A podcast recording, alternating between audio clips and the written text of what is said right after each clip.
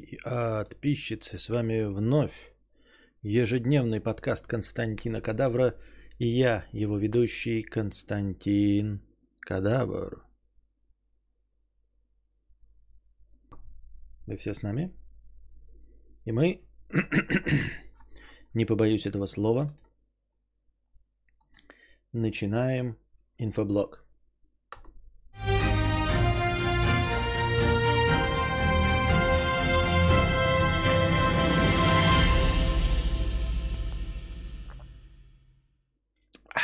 Для начала, помните, мы как-то раз э, мелькала новость о том, что девятилетняя девочка попала, э, ну, поступила в МГУ на психолога, в общем, она закончила школу там э, в 7 лет, там, в 8 и в МГУ вот уже поступила.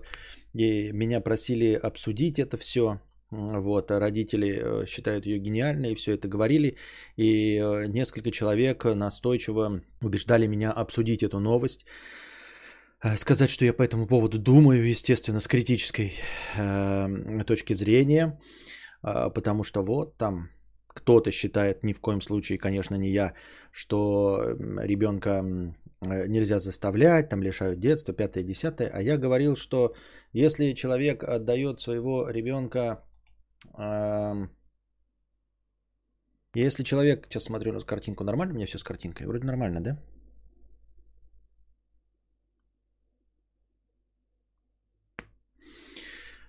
Да, вроде неплохо. Странновато выглядит, потому что мне кажется, нет, вроде все мягко, плавно, как и должно быть. Так вот, э, я говорил, что если кто-то э, своего ребенка так быстро учит и отдает его в университет в 9 лет, то я бы не хотел никак критически отзываться об этом человеке. На всякий случай ничего об этом не говорить, а, потому что ну, не хотелось бы обращать внимание на себя а, этих людей. Вот. И вы сказали да, ну что, почему, зачем, и возможно некоторые сказали, что вы правы. И вот новость подскакивает. Отец девятилетней студентки МКУ устроил драку с завкафедрой из-за экзамена. Значит, а, видос уже этого есть, вы можете найти. Отец девятилетней студентки психологического факультета Алисы Тепляковой после устроенной им драки во время экзамена дочери заявил известием, что подает заявление в полицию. Девочка сдавала экзамен по предмету введения в психологию, но, по словам представителя университета, ответила неправильно, расстроилась и выбежала из аудитории. После этого ее отец устроил скандал. Работники вызвали полицию. В ответ мужчина кричал и угрожал сотрудникам и преподавателям. В результате его закрыли в аудитории, чтобы он э, не смог никому нанести физического вреда. Э, вот э, таким вот образом, дорогие друзья, кто-нибудь еще все еще считает, что а, у меня плохо работает чуйка? Нет, я понимаю, что она иногда может подвести, а иногда а, может вообще не сработать, но в целом, в целом, как бы я ощущаю вот как-то губкой своих пальцев тем, которых не стоит касаться. Понимаете? Это не значит, что он обратил бы на меня внимание или еще что-то в этом роде, но просто вот факт остается фактом, да?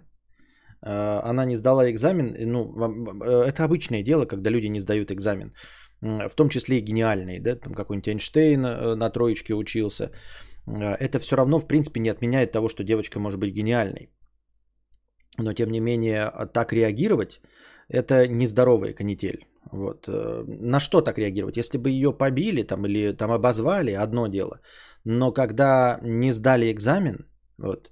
И даже если вы считаете, что экзамен э, завален несправедливо, то вы можете подать апелляцию. Это везде, во всех университетах, даже в самых э, зашоренных, платных, везде всегда есть процедура апелляции. И она легка и проста. Ты просто пишешь что хочу сдавать экзамен комиссии. По-моему, там даже, насколько мне известно, не нужно объяснять, э, почему ты не хочешь своему преподавателю сдавать. Э, зачастую это и связано с тем, что преподаватель, возможно, как-то предвзято к тебе относится. Ну и тебе не стоит бояться, что ты потеряешь свое место, если ты действительно, или стипендию, если ты действительно знаешь свой предмет, понимаешь в нем все, то ты просто подаешь апелляцию и сдаешь специальной комиссии, которая состоит из трех преподавателей, а, чтобы усреднить отношение к тебе. И все, и сдаешь. Главное ведь знание, правильно? Не надо идти ругаться, орать, угрожать. Ничего вообще этого не надо. Так что, ну вот. В общем-то вот. Вот и все, что я хотел сказать по этому поводу.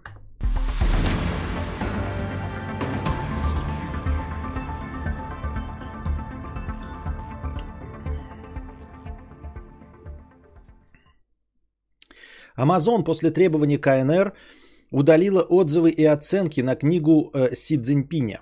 Си, Цзин, Си Цзиньпинь, напоминаю вам, эм, э, глава э, что-то, какая-то, в общем, большая шишка в Китае. Вот, э, государственный деятель, эм, э, его не, как, книга состоит из его речей, что-то там обращений, в общем, каких-то программных статей. И на территории Китая а, отзывы, критика, обзоры и оценки этой книги удалены на сайте Amazon. Я к чему вообще обращаю внимание на это? А про то, что э, все равны, но кто-то есть немножко равнее. Когда где-то в мире начинается кудахтание про диктатуру, про ущемление прав, про ущемление свободы слова и все остальное, как и в случае с Диснеем, мои любимые примеры, так и в случае, как оказалось с Амазоном, денежки, они, как говорится, не пахнут, понимаете? А, кудахтать э, и критиковать чьи-то политические решения можно а, в сторону той страны, где у тебя маленький рынок, где, в общем-то, ты не боишься потерять свою аудиторию, если она особенно небольшая, да? Например, Nintendo не очень сильно старается переводить игры на русский язык. Благо они ценники свои не адаптируют под разные регионы, насколько мне известно. Ну, то есть мы с вами знаем, да, что в Стиме э, цены на игры э, на территории России заметно намного ниже, чем где-нибудь на территории Евросоюза. У моего товарища в Швеции ценник охуевший, а у меня в Стиме все эти игры подъемные, легко и просто. А, Nintendo такой хуйней не страдает, и его ценообразование, оно по всему миру одинаковое. Ну и, соответственно, если они продают ААА игру за какие-нибудь там 60 евро, то это довольно э, тяжелая цена для российского пользователя. И, естественно, рынок лицензионного Nintendo на территории Российской Федерации небольшой. Поэтому, если они делают свои игры, то, в общем-то, ну, за бубнижом не стоит сильно гнаться. Естественно, какие-то топовые игры типа серии Марио, э, основ, основной линейки Марио, там Зельда, это все переводится и дублируется. Но если это какая-нибудь Final Fantasy, то мало того, что не дублируется, так можно еще и вообще даже текстовый русский перевод не предоставлять, потому что ну, считается, что э, рынка покупателей Final Fantasy э, на территории э, бывшего Советского Союза нет русскоязычного мира. Вот. Поэтому такие вот дела. Ну и, естественно, Дисней, который делает русалочку темнокожей, который э, добавляет в свои мультфильмы и фильмы, значит, расовое разнообразие, э, разнообразие сексуальных предпочтений, пятое, десятое. Тем не менее, если делает что-то для территории Китая, а Китай это огромный рынок, состоящий из миллиарда потребителей, про, между прочим, у которых есть деньги, огромное количество, в том числе богачей, и, и чуть больше, чем богатых людей, а, то, естественно, они прогибаются под ихнюю повесточку, а не под свою американизированную, не под свою прозападную повесточку. А, если русалочку вдруг можно сделать темнокожей, то в Мулане, а, мультфильме, поставленном по китайской легенде, играют только китайцы. Понимаете? Вот вместо белых персонажей может вдруг стать китаец. А, может азиат стать, да? Может стать темнокожий. Я э, не, не, не за расизм, вы должны понять меня, да? Я просто про двуличие и лицемерность. Вот, русалочка, написанная в норвежской, э, ну, скандинавская сказка, в ней вдруг русалочка может стать темнокожей, потому что нигде этого написано не было. Но Мулан не только не может стать темнокожей, она не может даже стать белой. Даже белой приблизительно она стать не может ни при каком раскладе. Хотя вы не поверите, вы не поверите.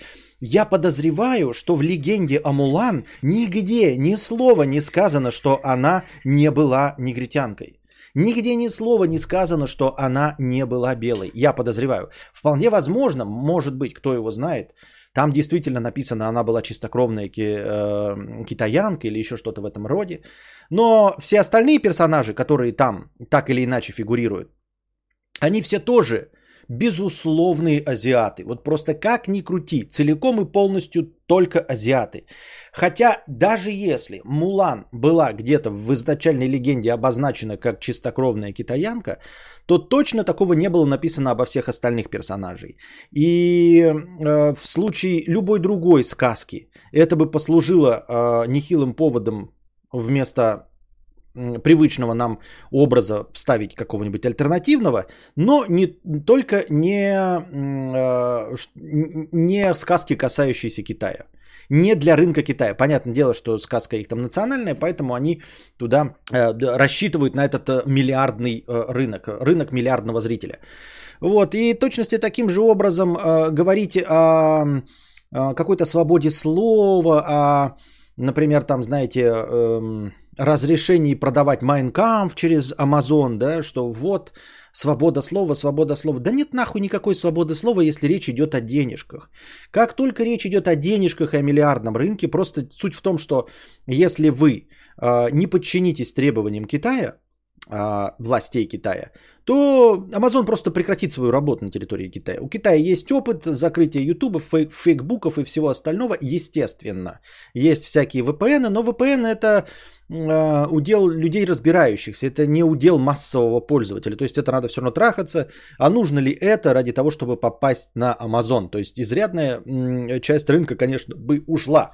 Поэтому простое требование, удалите, пожалуйста, отзывы потому что они по большей, ну не по большей части, ну какая-то часть из них негативная, и оценочку, пожалуйста, на нашем рынке, иначе уйдете нахуй. И Амазон, конечно же, сразу расшаркался, извините, пожалуйста, и свобода слова везде, конечно, ну вот, ну вот только не здесь. Но, естественно, они говорят, что Ой-ой-ой, э, это э, ограничение работает только э, в Китае, то есть только на китайском Амазоне.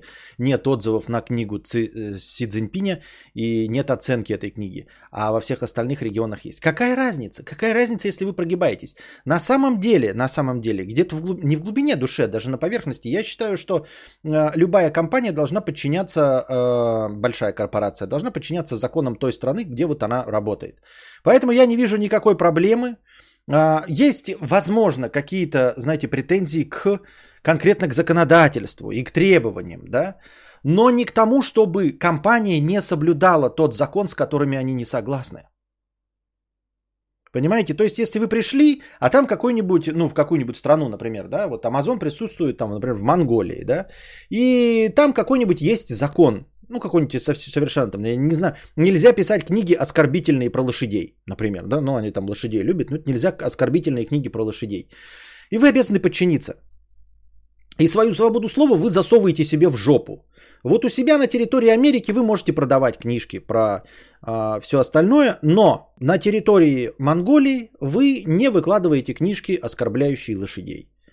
И это нормально, потому что идите нахуй. Вот и все.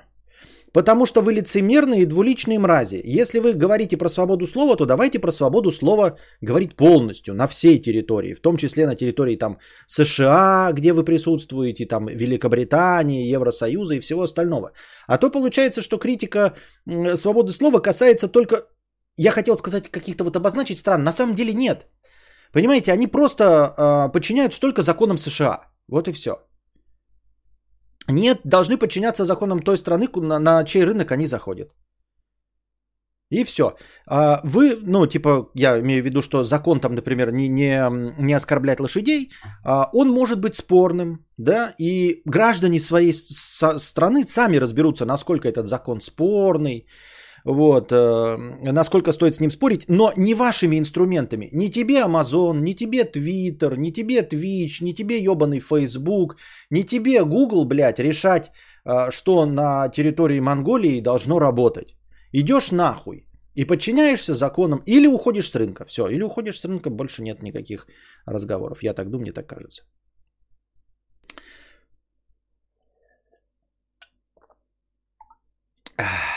У меня шиза или раньше Константин в приветствии говорил ее бессмен, его бессменный ведущий? Не, бессменное слово не использовал. Я даже сейчас его еле-еле прочитал, и оно мне э, язык корежит. Вот такие вот дела.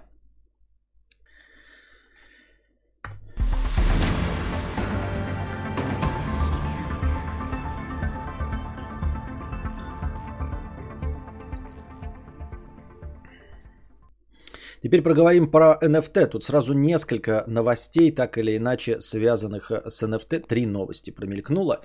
Вот, я все еще не понимаю, эм, ну чисто я вообще понял, кто, что, зачем и почему, как и обычно с криптовалютами, люди просто хотят зарабатывать деньги на пустом месте, эм, занимаясь спекуляцией и появление любого нового спекулятивного инструмента э, воспринимается хитрожопыми мошенниками на ура, естественно.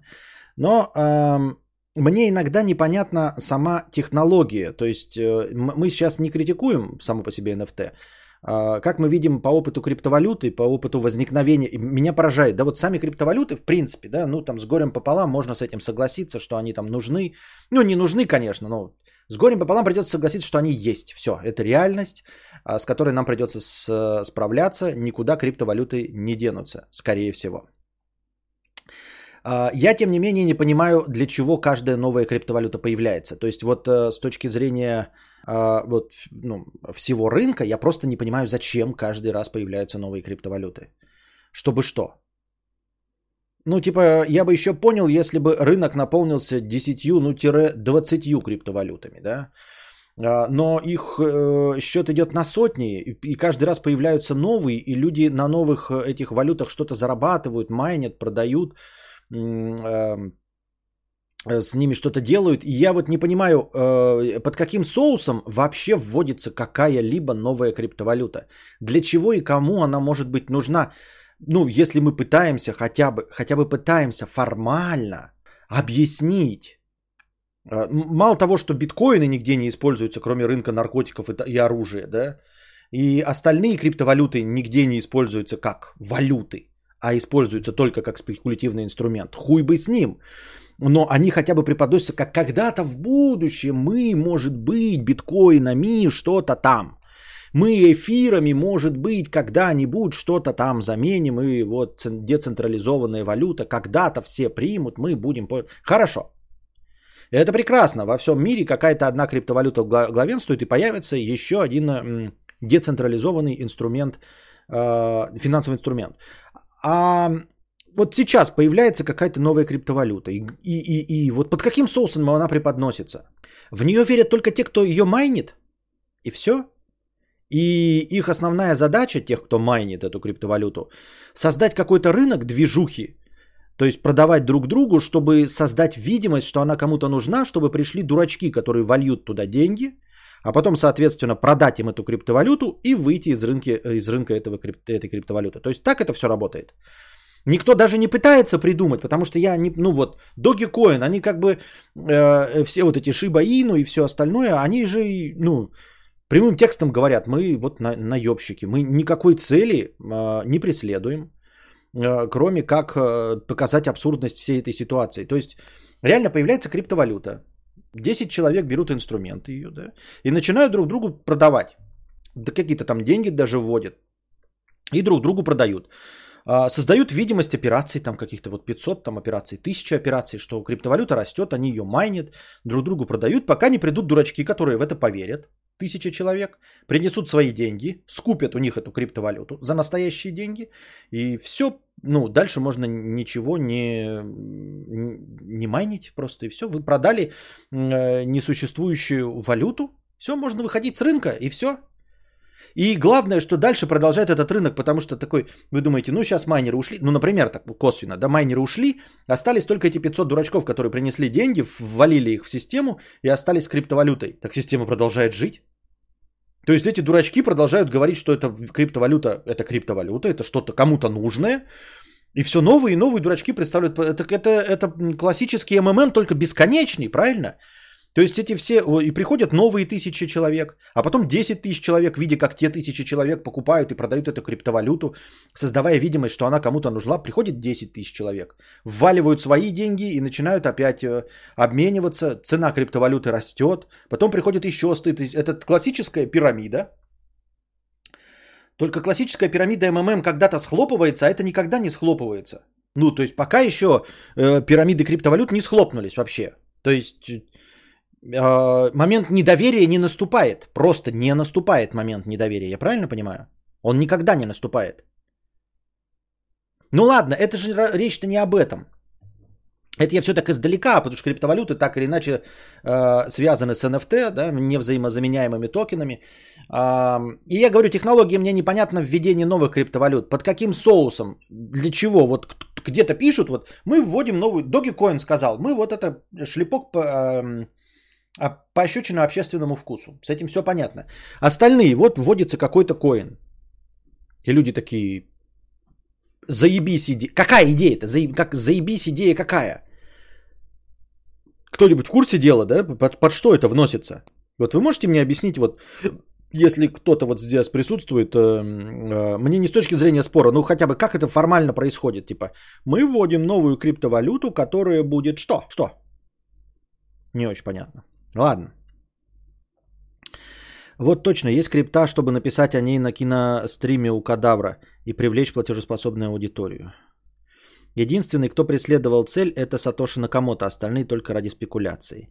Но это мы с вами говорим, но какая разница? Она существует и все, вне зависимости от того, верим мы во всю эту хуйргу, не верим во всю эту хуйргу. Она просто существует и все. Дальше. А, что касается NFT, вот именно эм, технического исполнения. Вот э, говорят, ну, картинки там продают, вот э, ну, предметы искусства, да, самое популярное это картинки. И э, прежде чем мы обратимся к новости, которую вы, скорее всего, наверное, читали, мне хочется задать вопрос.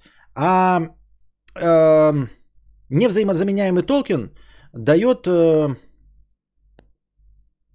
как это? Ну, показывает исключительное право на эту картинку. Правильно? Ну, то есть кто-то вот продает картинку, э, точнее, невзаимозаменяемый токен, и вот владелец этого токена говорит, эта картинка принадлежит мне. Э, вопрос в том, что мы копируем, это мы сейчас не касаемся. Меня волнует вопрос в самом начале. А тот, кто первый продает этот токен, схуя ли он владелец? Ну, кто решил, что вот он владелец? Вот на этом этапе как можно решить, что он владелец? Например, если бы невзаимозаменяемый токен продавал бы мою ДНК, то мое ДНК, да, ну как это, наверное, оно там отличается, ну вы поняли. Оно отличается от всех в мире. И исключительное право на самом начальном этапе, да, это мое ДНК. То есть в конечном итоге можно построить всю цепочку и дойти до изначального владельца. И вот оно мое ДНК, мы берем там капельку крови, все это анализируем, видим, что я изначальный владелец, поэтому я э, на самом начальном этапе владел правом на этот токен. И я имел право его продавать. Картинка, вот самая начальная принадлежность права картинки, оно где? Вот продаются вот эти фотографии обезьянок, да, там самое известное, это аватары обезьянок. А тот, кто первый продает эти токены, с чего вы решили, что это ему принадлежало в самом начале? Просто на основании того, что он сказал, это моя картинка. И все? То есть никаких доказательств, что это его картинка в самом начале нет? Как-то условно принято, да, что нигде этих картинок не было. Он первый их обозначил. Мы посмотрим по датам и увидим, что впервые в интернете под его именем появилась эта картинка. Но если мы чисто теоретически предположим, что есть какой-нибудь где-нибудь в э, школе для умственно отсталых, э, ну там, я не знаю, человек, который рисует эти картинки, не в курсе про рынок, и он просто складывает эти картинки, а какой-то его один из санитаров эти картинки берет, сканирует, и они впервые от имени санитара попадают в, э, на рынок NFT. Но он же их с самого начала украл. Это я такую условную беру ситуацию. Вот и э, вот так NFT помогает художникам. Иллюстратор с DeviantArt пожаловался на кражу работы и перепродажу в виде токенов. Вот, там даже есть какая-то система опознания, которая ничего не дает, кроме того, что DeviantArt сам ищет ваши картинки. Ну и на DeviantArt это э, площадка, где художники выкладывают свои там скетчи, наброски, в том числе и готовые работы. И DeviantArt выступает в роли такого сайта с портфолио художников. И вот он обнаружил, что его картинки продаются в, в, в качестве NFT. И ничего с этим нельзя поделать, потому что это децентрализованная криптовалюта. В общем, никому никаких претензий сделать нельзя. Ни деньги отобрать, ничего. Потому что ни, ничего никому не принадлежит, не авторизовано. И вот это вскрывает самую главную проблему. Почему только сейчас они заговорили? Вот человек продает картинку. А вы с чего уверены, что эта картинка его? В самом начале. Почему она его-то? Можно просто перерисовать другой стилистике, картинки выдавать. Да зачем перерисовывать? Вообще ничего не надо делать. Ты просто берешь чужую картинку, как это и сделали вот с этим художником, просто с DeviantArt качаешь картинку и выставляешь ее на бирже, ее покупают. Ее покупают за доллар. Но ты ничего не сделал. Ты сделал Ctrl-C и Ctrl-V. Ты вообще ничего не сделал, не нарисовал ничего. Никому, ни рынку ты не доказывал, что это твоя картинка. Нет никаких эм, документов и авторских прав на твою картинку. Ты просто ее добавил и продал. То есть вы можете, вот мой портрет сейчас продать можете. Я могу что-нибудь нарисовать, вы можете это продавать на NFT. Вот я сейчас на стриме начну рисовать, вы можете продавать.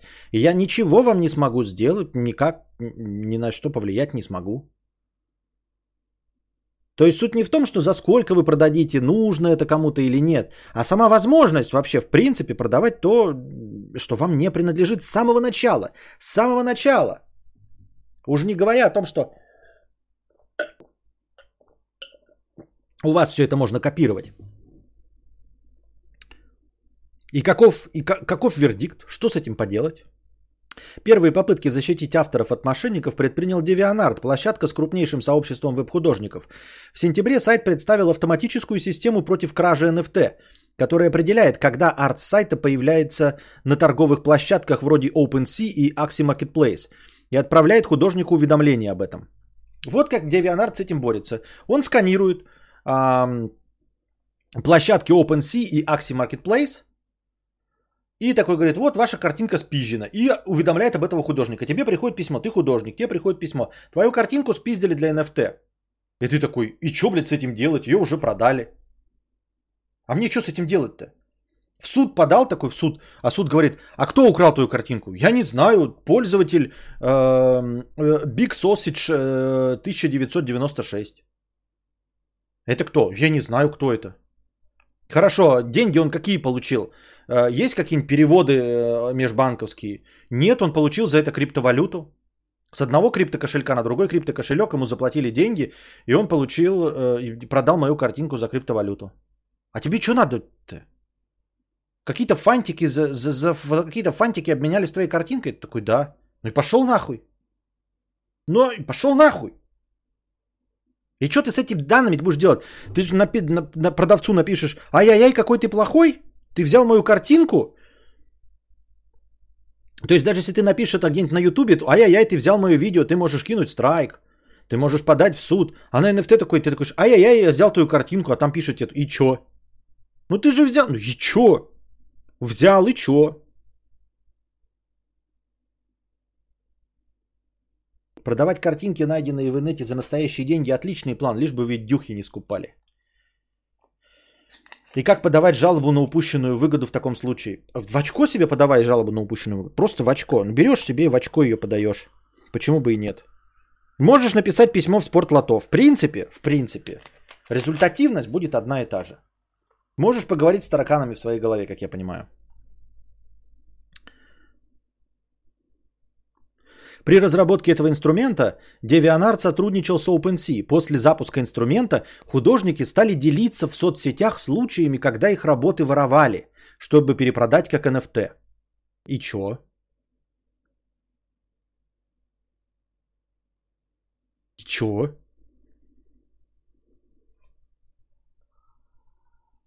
Вот я читаю, да, теперь, эм, значит, твиты с картинками от художников.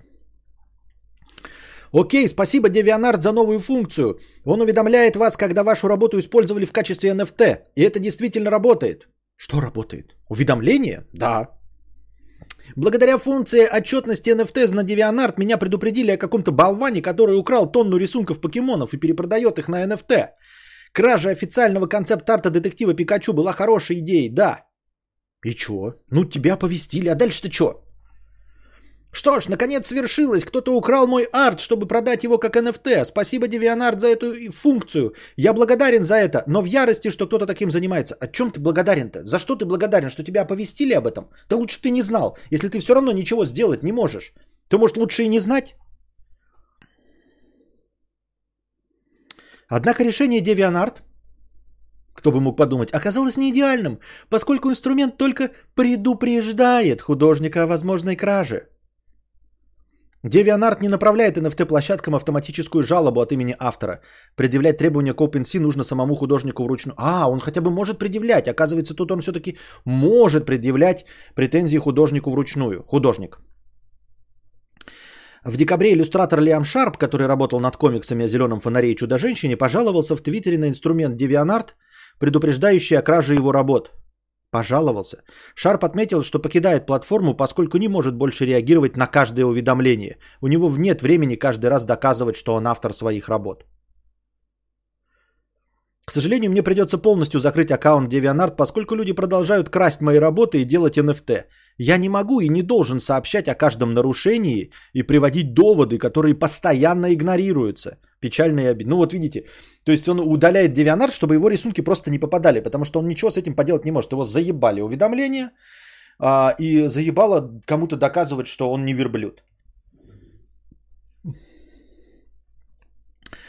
Я, он про, г, отметил, что любит DeviantArt, где он работал 14 лет. Я не виню их, но в данный момент я не, не вижу другого выхода. Вот и как я и сказал, блокчейн не может врать. Но ты можешь врать блокчейну. То есть блокчейн-то не врет, кто кому продал и кому в конечном итоге. Только в самом начале ты блокчейну врешь.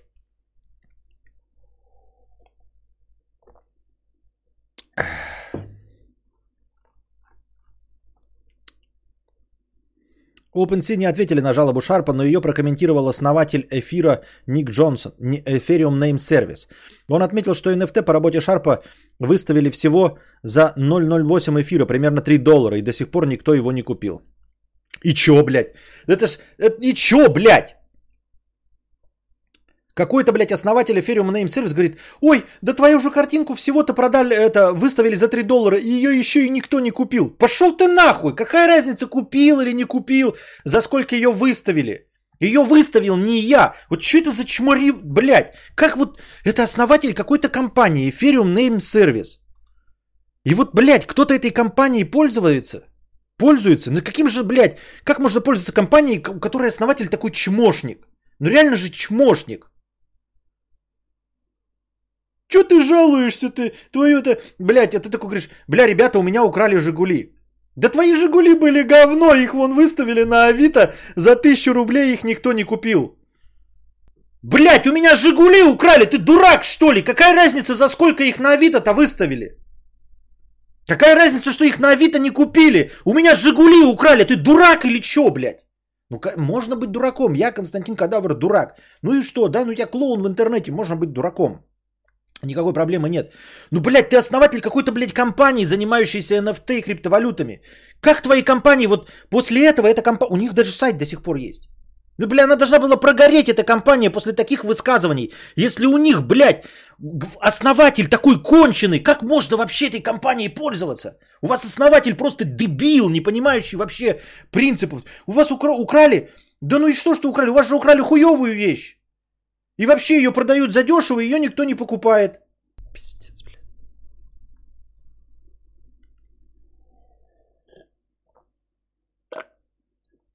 Скоро аналог OnlyFans подвезут с продажей пест через NFT скриншотте. Я согласен. Ну, то есть я об этом не подумал, но я почти уверен, что так и будет.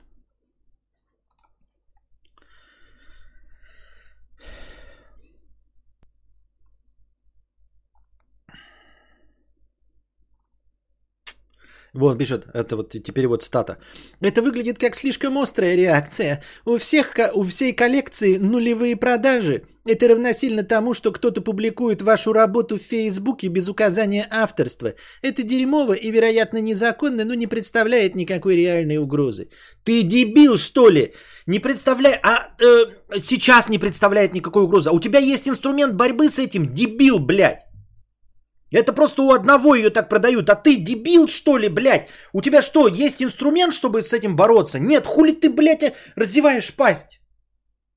Говоришь, у меня украли Жигули. Легко и просто. Просто взяли и угнали. Вот, не, проблемы угона нет, потому что украли хуевые Жигули, и на Авито они не продаются. А вы что, что-то сделали, чтобы не воровали Жигули? Вы можете как-то предотвратить, чтобы Ламборджини украли? Нет, но как бы проблемы не существует, потому что Ламборджини пока не украли. Киа Соренто не украли, блядь, э, Геленваген не украли, украли только Жигули, которые никому не нужны. Ты же дурак, блядь, проблема-то не решена.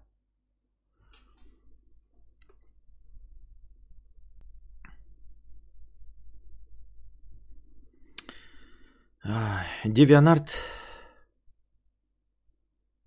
Нет, это все хуйта. Короче, это вот такая вот новость про, про то, что на самом начальном этапе, как вот тут прекрасно написано, блокчейн не врет, но вы можете обмануть сам блокчейн.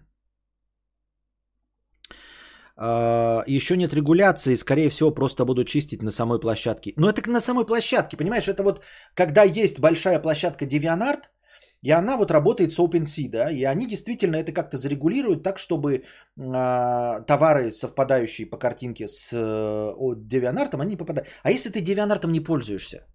Если ты не пользуешься DeviantArt, не каждая площадка, где ты выкладываешь, э, будет э, ну, взаимодействовать с каждой площадкой торгующей. Сотни площадок торгующими NFT и сотни площадок, где ты можешь выкладывать свое искусство. Они не могут все друг с другом взаимодействовать, потому что даже сейчас этого не происходит. Ты не можешь пожаловаться там на видос в Фейсбуке, который ты залил в Ютубе. Ты только в рамках Ютуба можешь пожаловаться. Не можешь пожаловаться на перезалив своего видоса ВКонтакте. Никто ни с кем не взаимодействует. Большие корпорации, которых три штуки, блядь, на весь мир, они не взаимодействуют. О чем мы говорим? А если ты уж тем более нигде не выкладываешь, а просто рисуешь, и кто-то это фотографирует и сканирует, то тут вообще никаких шансов нет. В принципе, да.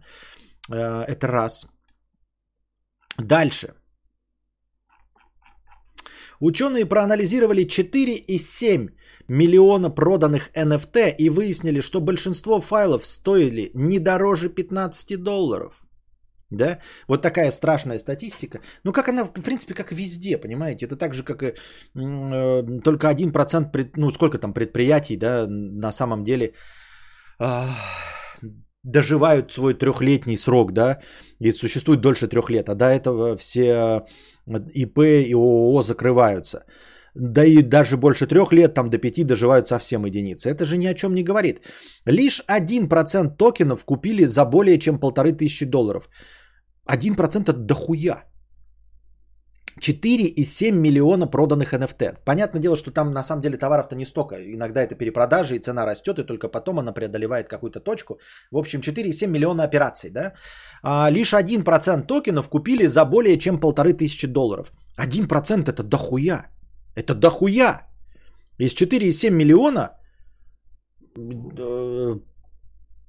4,7 миллиона 4,7 0 0 0 0 0 0 остается 47 тысяч, да?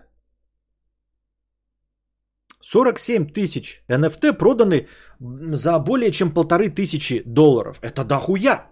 Это дохуя. Это раз, во-первых, да? Ну а дальше раз, раскрывающая статистика. Только 1% файлов удалось продать больше, чем за 1594 доллара.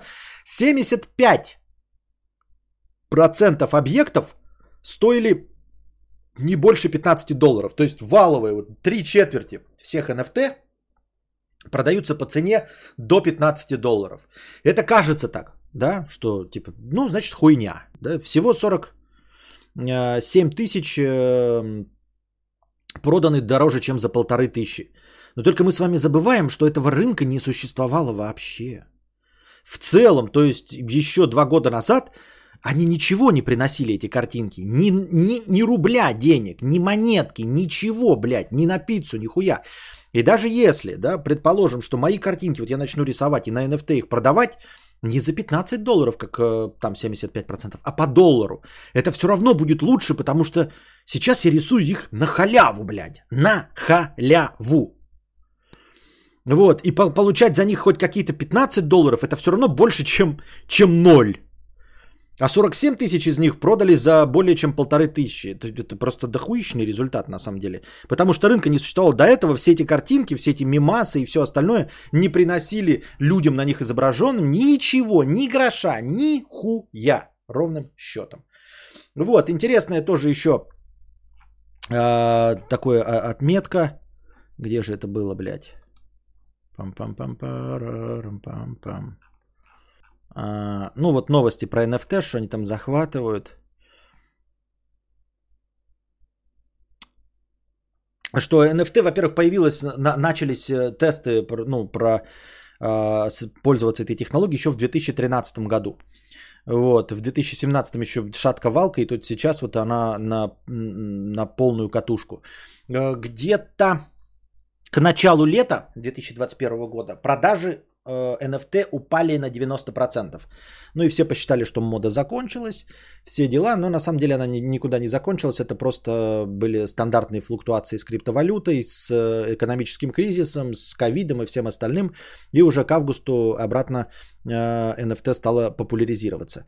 Тут было... Вот. NFT, э, новость такая, мы ее пропустили, но вернемся. NFT от знаменитостей резко подешевели из-за плохого качества и низкого спроса. Вот это тоже замечательная новость, да. О том, что NFT э, подешевели от знаменитостей. То есть знаменитости тоже обратили внимание и делают какие-то свои хуерги. Да, там картинки свои продают, фотки, рисунки, ну и коллекции тоже делают в том числе. Специалисты утверждают, что чаще всего это мусор за тысячи долларов, чем произведение искусства. Ну, как и весь NFT, в принципе, да, художественные ценности по большей части, ну, мало что представляет. Действительно художественные ценности из того, что хотелось бы видеть у себя на стене как произведение искусства. Поэтому само по себе NFT от звезды это NFT от звезды. То есть ты владеешь чем-то эксклюзивно от звезды. В общем-то, сама подпись, например, на фотографии эм, от Джона Леннона, она тоже ничего не стоит, вы не поверите. И вот говорить, что это мусор за тысячи долларов, э, специалисты утверждают. Это, мне кажется, это тупые специалисты. Согласитесь со мной или нет, вот, э, дорогие присутствующие здесь. Э, фишка ведь не в, не, не в ценности подписи, что она красиво нарисована, а в том, что это настоящая река, э, рука умершего Джона Леннона. И говорит, что это мусор за тысячи долларов, не, не, э, не, не представляющий художественной ценности, это надо быть тупым, блядь.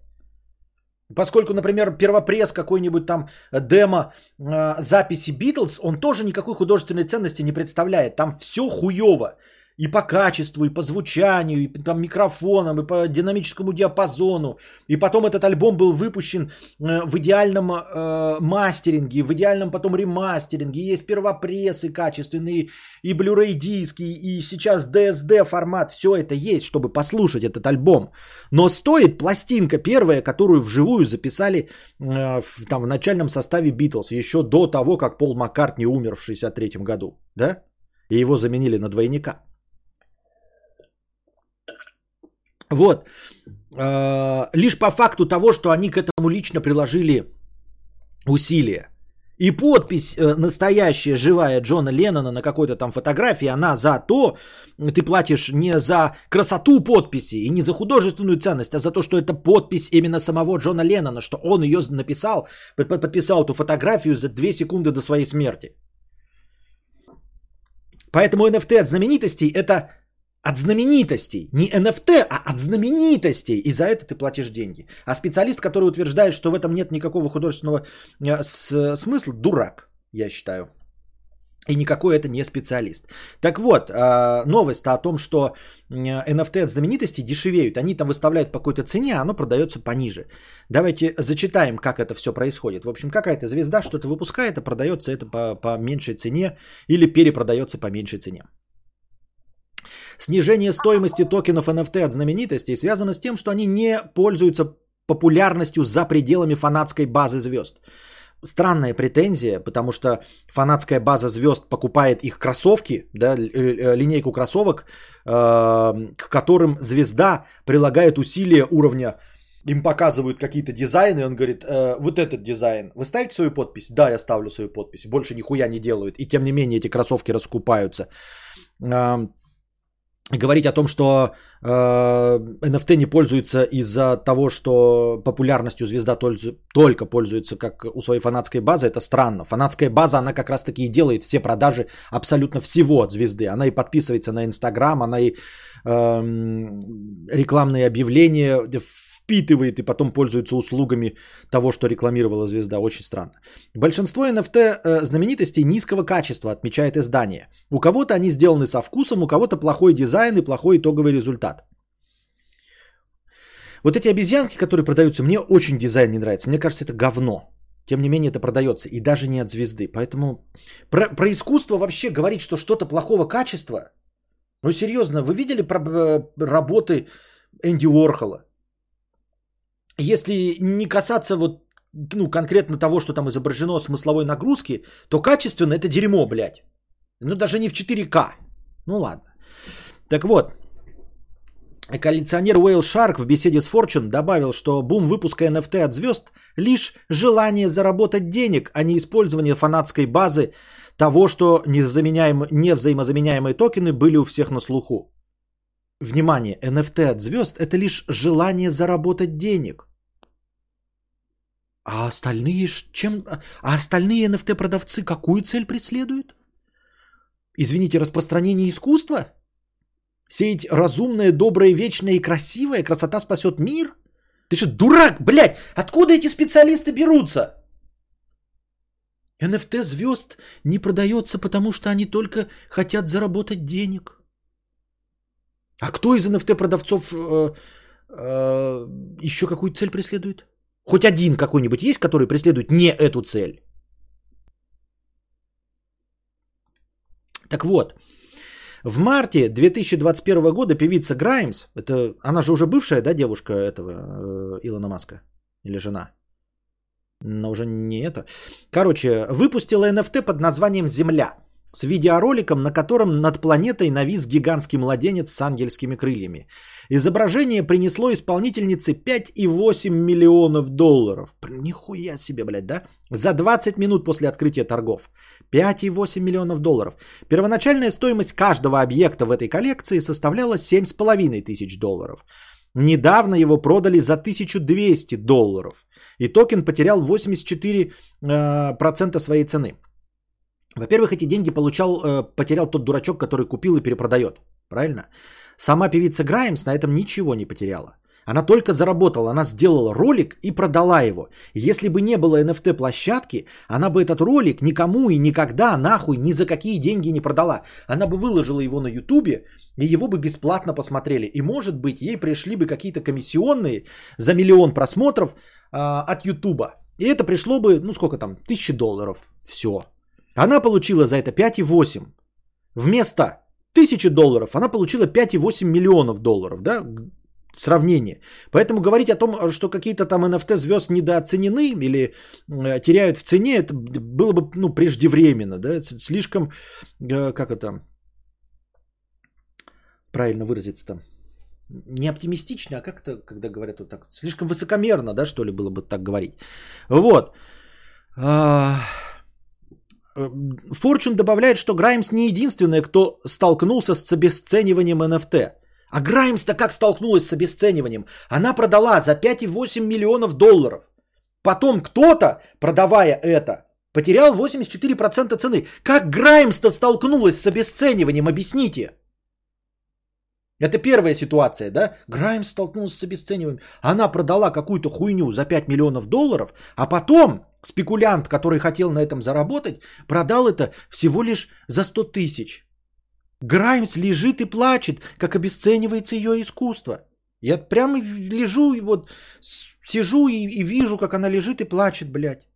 Утираясь долларами, как Вуди Харрельсон э, в первой части Зомби-ленда.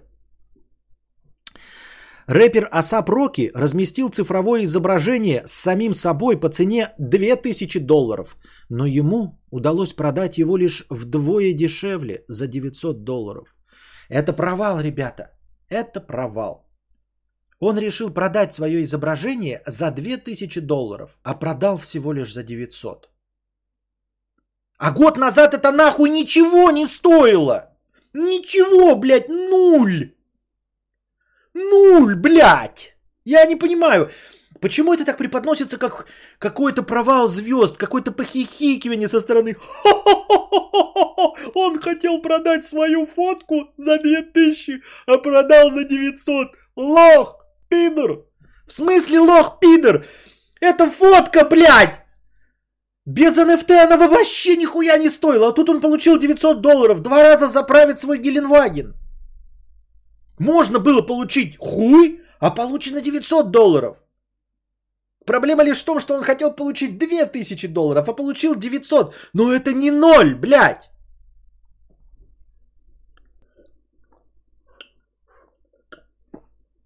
Не ноль. Похожая история случилась и с певцом Шоном Мендесом, который разместил линейку NFT, созданную по образцу его самых знаковых аксессуаров. Она стоила миллион долларов, после чего подешевела в два раза. В два раза, ёб твою мать. То есть вообще товара не было. А вот он продавал какую-то э, линейку своих товаров. А теперь сделал как линейку аксессуаров рисунки. И продал их вместо миллиона за полмиллиона. Давайте посочувствуем э, певцу Шону Мендесу. Что все то, что он лишь го, всего лишь год назад мог продавать за хуй, а сейчас хотел продать за миллион, но продал за полмиллиона. Вот это неудачник. Просто посмеемся ему в лицо. Громко посмеемся, так, чтобы слюни изо рта летели. Так. Ха-ха-ха-ха-ха! Даже если бы заработал один цент, он был бы в плюсе, не считая расходов на выпуск смарт-контракта. Ну, рас, расход на смарт-контракт, он вам пишет 50 долларов стоит. Это все равно, даже если тот получил 900 долларов вместо 2000, это все равно больше, чем потраченные 50. Американский рестлер и актер Джон Сина и вовсе остался неудел. Ему удалось продать лишь 37 токенов из 500 запланированных – он запланировал 500 токенов, а продал всего лишь 37. Всего лишь 37. И я смотрю, какие тут токены, это тоже картинки, да? Limited NFT available. А вот Джон Сина вообще никакого отношения к этим картинкам не имеет. То есть он даже их, скорее всего, не рисовал, да?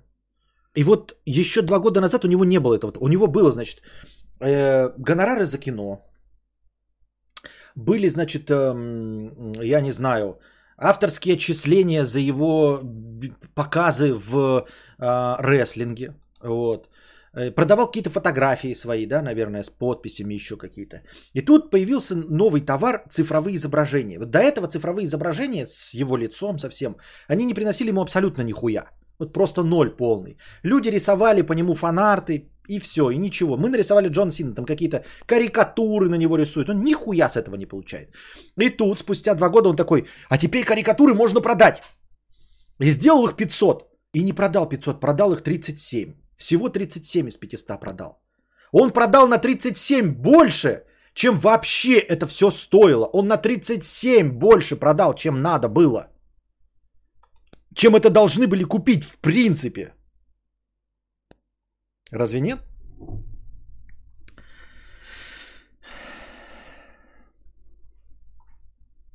Вот такие дела. Вот такие дела.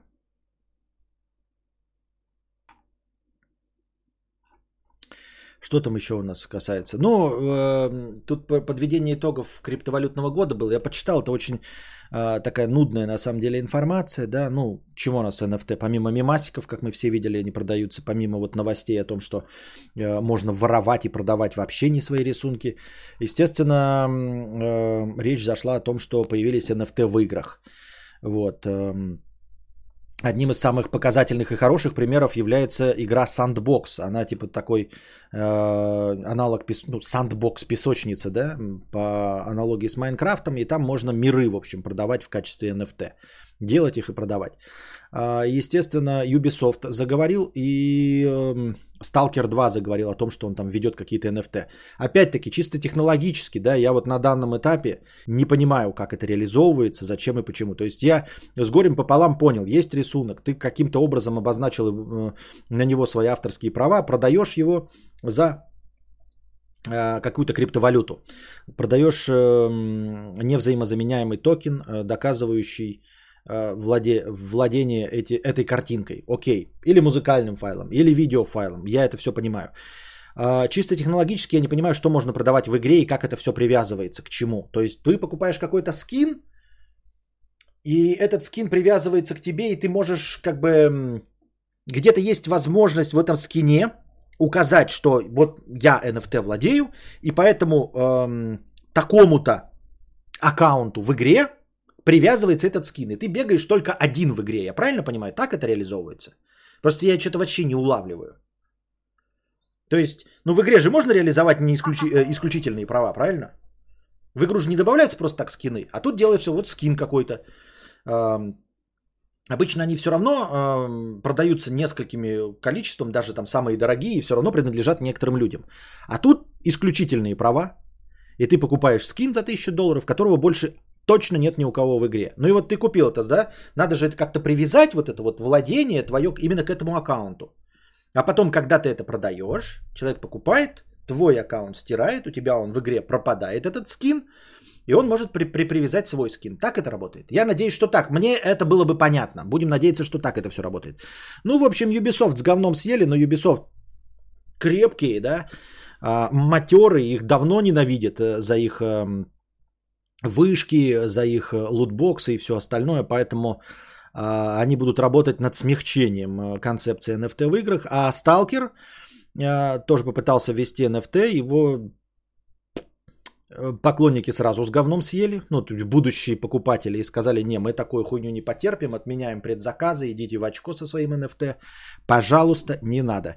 И создатели игры Stalker 2 сделали реверанс и шаг назад и полностью отменили введение NFT в свою игру. И сразу же э, э, фанаты среагировали типа, хорошо, теперь я согласен обратно купить вашу игру, но Э, часть все-таки фанатов э, не согласилась покупать все равно игру, потому что они написали, типа, вы, конечно, отменили NFT, но доверие это подорвано. И после того, как вы ввели NFT, я отменил предзаказ.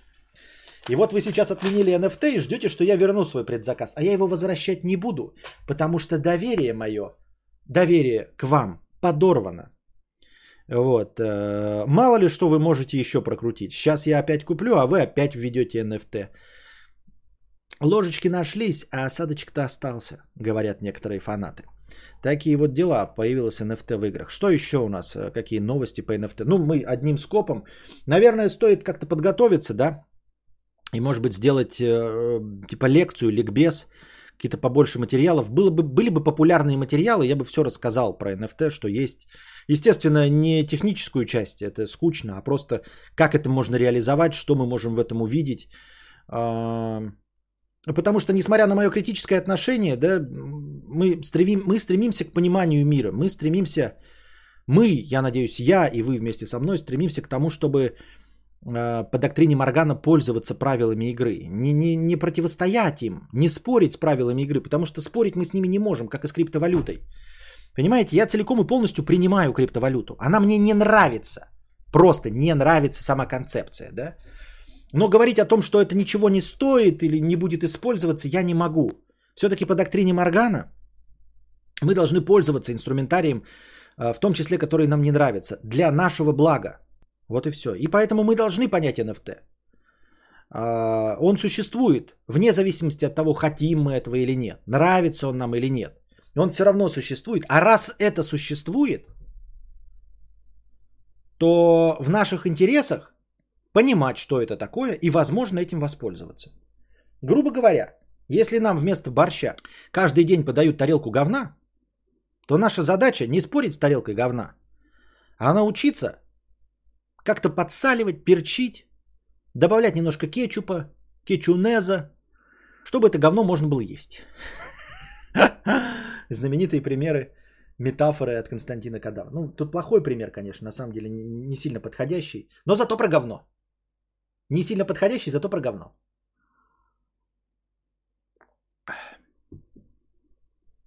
Вообще очень много продал. Это правда удивительно, ведь должен был продать только 0 из 500. Вот именно. Так, что еще тут касается про NFT? Так. NFT стали неотъемлемой частью метавселенных, о перспективах которых в 2021 году заявил Facebook. Я же говорил вам, да? Вы помните, надеюсь, кто-нибудь запоминает мои слова, что я прогнозирую, вот как тут э, у нас эм, спрогнозировали OnlyFans по NFT. Я также прогнозирую, что борьба с э, незаконным копированием NFT-контента закончится в тот момент, как только э, NFT станут э, производить и продавать большие сети типа Facebook, Google и всего остального. И вы не сможете обойти э, Google. Если сам Google решит бороться с копированием картинок, то вы с этим ничего не можете поделать. Вы не сможете ни с кем поделиться, показать э, вашу картинку. Она будет везде блокироваться, э, где это будет э, касаться Гугла. Ну и также в Фейсбуке. То есть вы можете украсть картинку, сколько угодно скопировать, но использовать ее в Фейсбуке не сможете. И поэтому э, в метавселенной Facebook, он оказывается там какой-то трехмерный мир, сейчас пока только по пояс, этим не интересовались, в общем, VR, все дела. И там действительно можно, наверное, будет тоже покупать какие-то скины э, за невзаимозаменяемые токены, э, передавая, получая исключительные права на пользование картинкой. И тут, конечно, вы не сможете просто там что-нибудь скопернуть, скачать и тоже воспользоваться. Facebook вам не позволит такой хуйней страдать. И поэтому NFT прикольно может стать частью метавселенной. Ну, то есть э, изображение но другое дело, что я не очень понимаю, при чем здесь NFT. Это просто как инструмент облегчения. Потому что вы всегда могли купить какой-то исключительный скин в игре, правильно? По правилам этой игры. Просто не использовался термин NFT. Но теоретически в любом, например, виртуальном мире, в любой игре, может быть скин, который принадлежит только одному человеку, одному аккаунту. И, от, и у этого аккаунта нельзя угнать этот скин, Нельзя его скопировать и поставить, потому что игра находится на серверах, вы не можете ничего сделать с этим. Просто он будет принадлежать этот скин одному человеку и все. Вот вам исключительные права. То есть э, это легко реализуется даже сейчас. Просто система продаж будет, наверное, вот через систему NFT. То есть не надо будет э, привязывать к, к своему имени, к чему-то там, а вот привязывать к NFT. Ну и, соответственно, продавать там и все остальное. То есть, грубо говоря, вы заходите в виртуальный мир метавселенной Facebook, которая выглядит, например, как GTA 5. И покупаете там за NFT костюм, который есть только у вас. Ну там, я не знаю, какой-то костюм. Вот, и вместо того, чтобы там обращаться потом в службу поддержки, которой там вообще нет возможности передавать костюм, вы можете этот костюм при помощи NFT продавать прямо внутри этой метавселенной. Вполне себе рабочая концепция, мне кажется.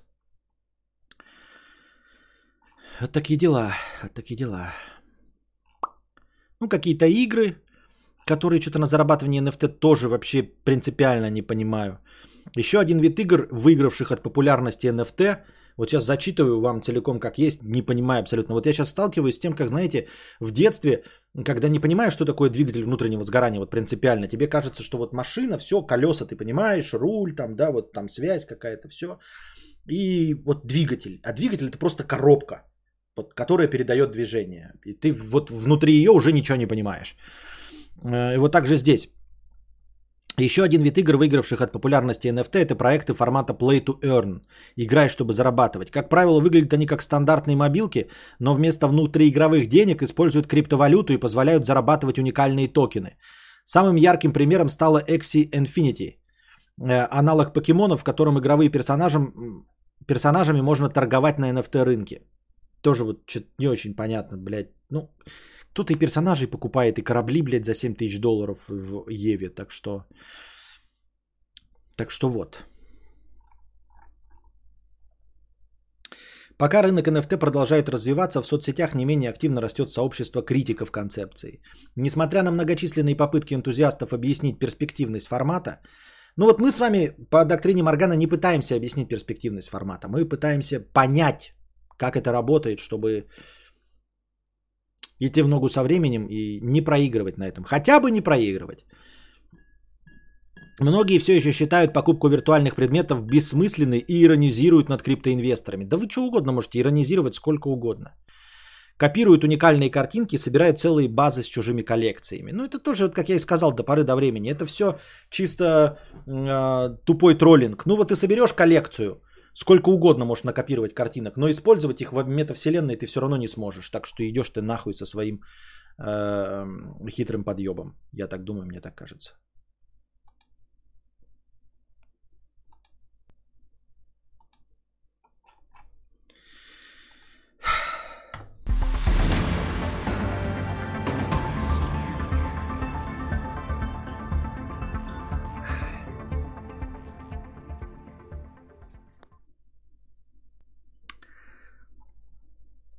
Интернет умер.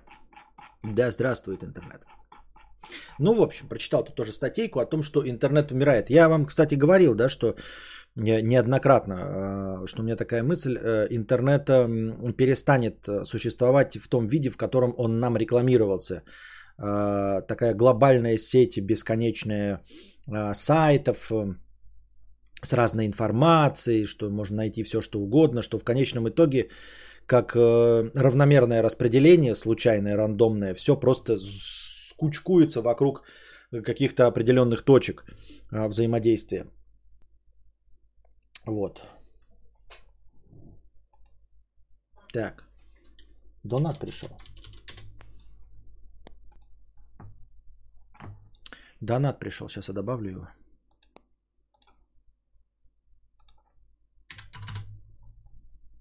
Он пришел через э, телегу. Так вот, эм, как таковые сайты вот в эпохе 2.0 вымирают, потому что мы все с вами кучкуемся вокруг э, определенных площадок, сосредоточенных на одном виде контента. То есть видео у нас буквально, грубо говоря, все сосредоточено на YouTube, пользовательское.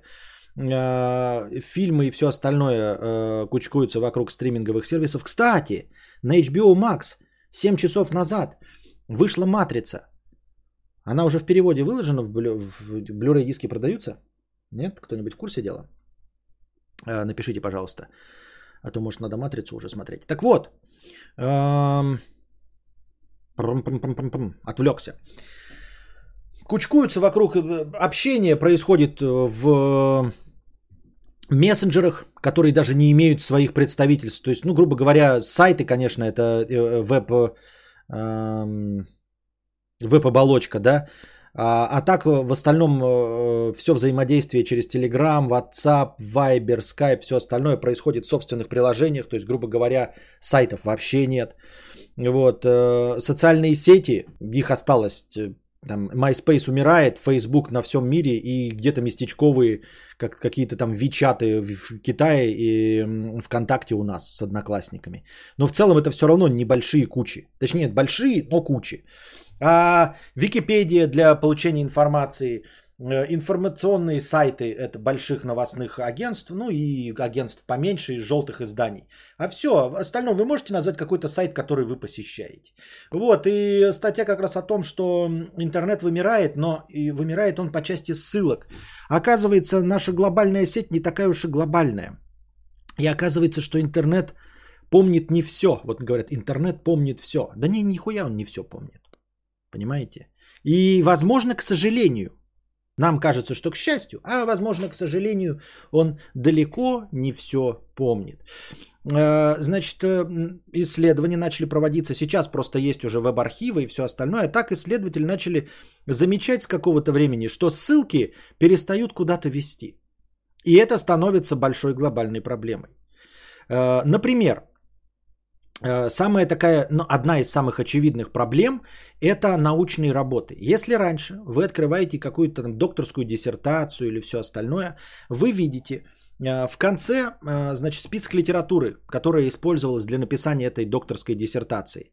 И вы могли каждый этот источник найти, потому что он ссылался на книгу такого-то года, книгу такого-то года, брошюрка такого-то года, Э, значит, методичка такого-то года, и вы, может, могли пойти в библиотеку и найти исходник этих данных. То есть ученый какой-то пишет докторскую диссертацию, говорит, я ссылаюсь на исследование, э, вот написанное в такой-то книжке. Ссылочка, ты смотришь, источник номер 17, идешь в библиотеку, тебе дают карточку, ищет специальный библиотекарь, ты находишь, все, открываешь, прочитал. А сейчас Оказывается, начиная с 96 года огромное количество ведет ссылок на интернет-ресурсы. Мало того, что они написаны, но хрен бы с ним, вы же можете до буквенно их ввести. Они никуда не ведут. Потому что сайты выключаются. Просто. И вы не можете найти исходник информации. Вы просто не можете найти исходник информации. Просто дело в том, что эта информация может быть даже и есть в бумажном носителе. Но ссылка в научной работе ведет именно на сайт. И все, на этом обрывается вся система Web 2.0. Если раньше было, ты, например, и ссылается на такую статью, ты переходишь на этой статье, нажимаешь гиперссылку, переходишь на эту, и в конечном итоге ты переходишь на сайт, где написана исходная статья. Где-то на каком-то этапе обязательно сейчас это все обрывается. И чем старше статья, тем больше вероятности того, а, что на каком-то этапе ссылки начнут обрываться. Мог, может быть, они начнут обрываться на самом первом этапе. То есть ты просто э, нажимаешь на ссылку, и она ведет, и там 404. Нихуя нет. Идите в жопу. И если это научная работа, то это проблема. Ты, э, проблема в судебных решениях. Э, это один какой-то прецедент есть в Америке, где э, было написано э, какой-то вывод, и судья, значит, э, мотивировочную часть говорит, я вот прихожу к такому выводу, согласно экспертному мнению, исходя из научного исследования такого-то, и ссылается. И нет этой ссылки на научное исследование. То есть, э, грубо говоря, его решение, оно есть, но оно ничем не мотивировано. И если в будущем, да, вот вы знаете прецедентное право Америки, вы там все время в форс-мажорах показывают огромное количество томов юридических. И там, значит, где э, самое лучшее, как показывают, как работают у них юристы, адвокаты – там типа прецедент такой-то, там в 86 году в штате Небраска 13 апреля было похожее дело, которое э, при таких же условиях закончилось вот так. Поэтому вы обязаны принять такое решение, потому что прецедент уже был. Например, да, то сейчас, значит, эти э, судебные решения выносятся, ты начинаешь такой, исходя, э, ну, ищешь, находишь похожее дело, и там ссылка на какое-то дело, э, на которое ты должен опираться, а его нет. Его нет в интернете. Проблема в том, что бумажные носители, их хранят э, в библиотеках. Их хранят, несмотря ни на что, на государственные деньги, ухаживают, э, ставят там э, противокрасинные ловушки, э, борются с термитами, с какими-то, с влажностью, открывают эти книжки, время от времени сканируют, но они есть. Вот. А интернет, он просто пропадает, пока люди, э, когда люди перестают им пользоваться. То есть, если есть сайт, на котором написано было какая-то вас интересующая статья, вы, согласно этой статье, написали э, свою дипломную работу, то потом, ну, если кому-то вдруг может понадобиться, вы не можете найти исходник этой статьи. Потому что этот сайт перестали посещать, и владелец этого сайта посчитал, что он не нужен, не э, экономически нецелесообразен, и просто его забросил, и хостинг, оплата хостинга кончилась, оплата домена, доменного имени кончилась, и все, и вашей ссылки больше нет. На Вики постоянно источники битые, некоторым даже моложе 5 лет. Сейчас уже происходит работа, есть разные веб-архивы, вы уже видели, да, когда какие-то даже новости удаляются, а всякие хитрожопые дают ссылки на э, веб-архивы. Э, потому что веб-архив, э, как они сейчас работают хорошо, они делают копии сайта, не накладывая на них, типа, вот 1 апреля, 5 апреля, 10, типа 5 апреля не переписывает 1 апреля. Ты можешь посмотреть сайт, какой был 1 апреля, каким он был 5 апреля, каким 10. И вот сейчас ведется работа, в том числе на Википедии, чтобы эти ссылки э, мертвые переводились на веб-архив. Да, эта проблема существует, действительно. И вы, скорее всего, сами с этим сталкивались, когда пытаетесь вот в каких-то старых даже не старых, а просто больших статьях э, э, перейти по ссылке, э, датируемой, скажем, 2006-2005 годом, там уже изрядная будет проблема с тем, чтобы найти исходник. Его вполне может и не быть. А вы в Википедии читаете там, да, ну, грубо говоря, там какой-то один раз признался в том, что он гей. И все, и больше нет этого источника. То есть у вас больше нет доказательств того, что он говорил, что он гей. Потому что нет бумажных носителей. Вот. Смотрите, какая еще штучка была. Проблема еще и в современных методах хранения информации. Есть э, э, книга такая, книга судного дня. В общем, э, была проблема, проблема уже существует. Э, проблема мертвого интернета, или как-то они ее там называют, э, проблема уже существует э, в истории человечества. Дело в том, что в средневековье, со средневековья, не осталось никаких письменных, не никаких, конечно, а очень мало бумажных носителей информации. Вот. просто всяких там документов и всего остального. Оно, часть из них подгнила, часть из них вообще не велась. А, с частью из этого боролись, то есть там сжигали книги, плюс еще всякая инквизиция была, недолюбливала, пятое, десятое. И, в общем, где-то вот средние века большой провал э, по части информации. То есть наши исторические знания об этом, они изрядно неточны из-за всего этого. Какая-нибудь древняя история, она хранила там свои библиотеки, у нас есть пласты информации, это, конечно, не очень, а, э, как это сказать, не, не всеобъемлющие, но тем не менее мы знаем о Древней Греции, потому что что-то там сохранилось. Вот, э, и хотелось бы, чтобы средних, в средних веках было больше информации, потому что они ближе к нам, согласно э, э, исторической методологии, чем ближе к нам явление, событие по временному отрезку, тем больше о нем информации. То есть о войне, грубо говоря, десятилетней давности мы знаем в сто раз больше, чем э, о войне э, столетней давности. И в тысячу раз больше, чем о войне двухсотлетней давности. Вот, и поэтому ожидалось бы, что мы про средние века будем по бумажным документированным источникам знать больше, чем про э, древний, Древнюю Грецию, а выходит, что нихуя не так. Вот, и этим озаботился какой-то там местечковый э, товарищ. Сейчас мы найдем о нем точную информацию. Как же, блядь, он? Парам-пам-пам. Судный день. О. Судный день, судный день, судный день. Сценарий называется «Цифровой темный век», когда э, никто не заботится о том, что было написано буквально до, до начала существования веб-архивов. И, э, и стремительно эти сайты с 96 ну вот вообще с начала существования интернетов и буквально до последнего, до 2014 года, они стремительно вымирают. Никто не платит за хостинг и все остальное. И они просто перестают существовать. Не забываем с вами, что на это работают и современные э, источники. Вот мне вчера кто-то в донатах жаловался, что Ubisoft, ебаные пидорасы и хуесосы, он не пользовался своим аккаунтом, и его аккаунт удалили, даже несмотря на то, что у него там были игры. И мы там назвали Ubisoft э, из-за этого э, главным мудаком года. Оказывается, нет. Если вы не в курсе, то Twitter точности так же делает. Через полгода непользования он удаляет ваш аккаунт. Не через, не, не через полгода, через какое-то время точно удаляет. Вот, то есть удаляет ваши твиты и все остальное.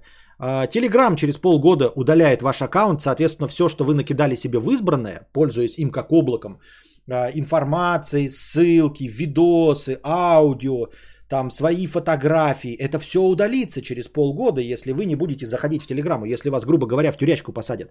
Это и есть проблема децентрализации интернета, что нет централизованных библиотек, ну, грубо говоря, как библиотек хранения данных.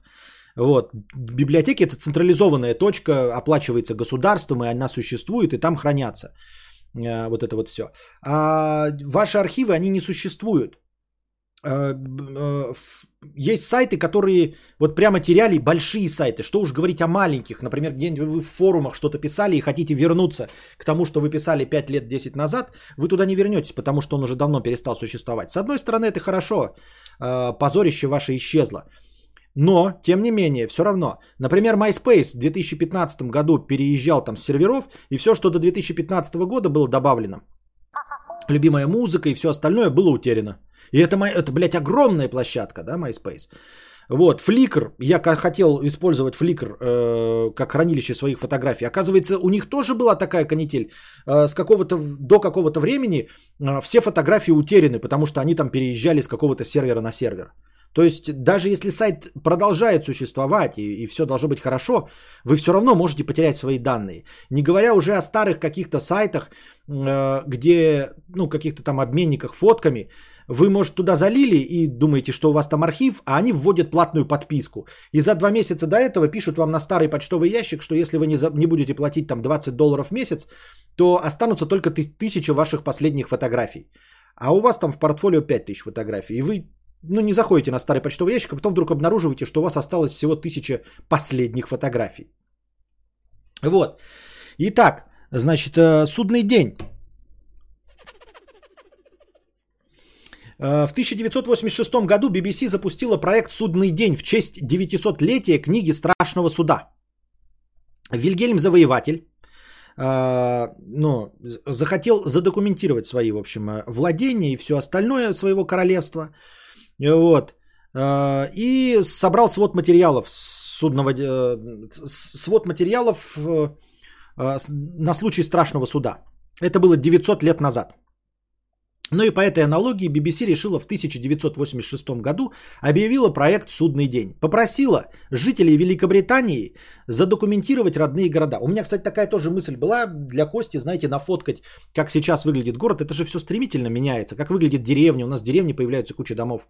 И я так это все до сих пор не реализую. И тоже куда-нибудь залить, чтобы он через 10 лет мог взглянуть, как это было, когда ему было там 3 года. Ну, это просто забавная идея. Может быть, я ее как-то реализую. И Google карты здесь не очень хорошие помощники, потому что они тоже исчезнут, э, может быть, рано или поздно. А во-вторых, они не так точны и не так красочны, как я могу сделать хорошие фотографии. Да? Ну и вот, э, попросил жителей Великобритании задокументировать родные города. Поучаствовало более миллиона человек. Они собрали фотографии, карты, видеотуры с 86 года. Но к началу 2000-х оказалось, что все физические носители проекта сломаны или утеряны, а данные утрачены. То есть они записывали на компакт-диски, видеокассеты, все остальное, и все это, блядь, рухнуло нахуй. Вот нам обещали, что компакт-диск, сколько там лет, когда болванки записывали, что сколько-то лет-то будет служить. Но мы по факту же пользовались компакт-дисками, вы знаете, что они нихуя не живучие. Ну вот у кого из вас не было затертых дисков э, с играми? Если вы играли еще на дисках. Ведь мы же не тысячами часов пользовались этими дисками, и они затирались. Если вы ставили компакт-диск с, с музыкой какой-то в музыкальном центре, он у вас тоже затирался через какое-то время, начинал цик-цик-цикать, а потом вообще переставал читать какие-то треки и совсем и полностью. Вот, понимаете, к началу 2000-х все эти физические носители были утеряны. И самое это забавное и ироничное, что книга 1086 года, 1086 года, она-то осталась, она как и есть. Все, что написано в книге Страшного суда Вильгельмом Завоевателем, ну, то есть по его приказу, это все хранится. Книга Вильгельма Завоевателя, она лежит в библиотеке, и к ней имеет доступ каждый. Вы можете пойти, записаться, конечно, под присмотром, можете ее полистать, пофоткать и узнать, что было 900 лет назад по книжке Вильгельма Завоевателя. А то, что было создано при помощи современных технологий, видео, компакт там лазерные единички и нолики, за 15 лет полностью нахуй разломалась. Сломались физические носители и утеряны. Книжка, блядь, буковками осталась 900-летняя. А компакт-диски все это пфф, и все исчезло. И залупу вам на воротник. Понимаете? Но говорю, есть э, положительная черта, что позорище вашего интернета, ну, того, что вы писали в форумах, оно, скорее всего, и рано или поздно исчезнет. Скорее рано, чем поздно. Вот. Я тоже обнаруживаю ну, результаты этого темного века интернета.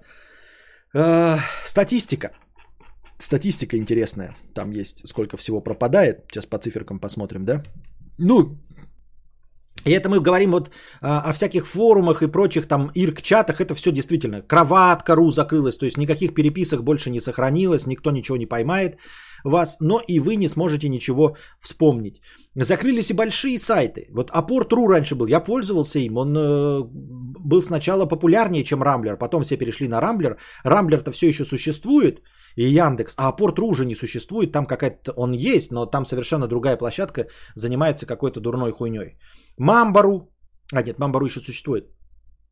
Вот. А, как я уже сказал, чат кроватка. Ну и плюс всякие разные старые лайф-интернеты и прочие мессенджеры типа Аола. Они там а, объявили о своей кончине в 2020 или в 2016 году разные. Кроватка.ру сказала, что она не смогла конкурировать с одноклассниками и ВКонтакте, все перешли туда общаться. Веб-планета был такой э, источник новостей. И он тоже перестал существовать. Оказывается, его создатель э, создал потом Хабрахабр. Хабрахабр до сих пор существует, припеваючи. Вот. Но веб-планета перестала существовать в 2011 году. Ну и плюс ко всему, да, э, доходит до того, что я, например, не могу, когда-то я давным-давно пытался, года 4 назад, найти тексты, которые читал на удавком. А он же существует удавком, там до сих пор сидят подонки. Они, правда, уже не пишут подонковским языком, но все равно какие-то свои э, ваяют рассказы. Но часть из этого точно исчезла, потому что я не мог этого найти. Вот. Google Plus это, это, это вообще работа корпораций. Google Plus была удалена. Ну, то есть она 8 лет проработала, но потом ее Google удалил. То есть все. И этим занимается Google, а не какие-то э, дядя Ваня, у которого были, ну, знаете, э, любимый сайт там с музыкой автоматически запускающий, с какими-то гифками. И вот потом ему перестали посещать, он э, разочаровался в заработке в интернете и перестал поддерживать сайт. Тут как бы все нормально и логично. Может, там их хорошей информации-то полезной не было. Но когда умирает Апорт.ру, через который ввели ссылки, Google Plus, на котором были материалы, большие, огромные сайты, веб-планета, то это уже проблема, да? Владельцы обосновали закрытие низкой популярностью. Вот. Yahoo, э, были Yahoo Answers, это как Mail.ru ответы. Ну, представляете себе, да, Mail.ru это наш русскоязычный, а Yahoo Answers это Yahoo вопросы, э, а Yahoo ответы.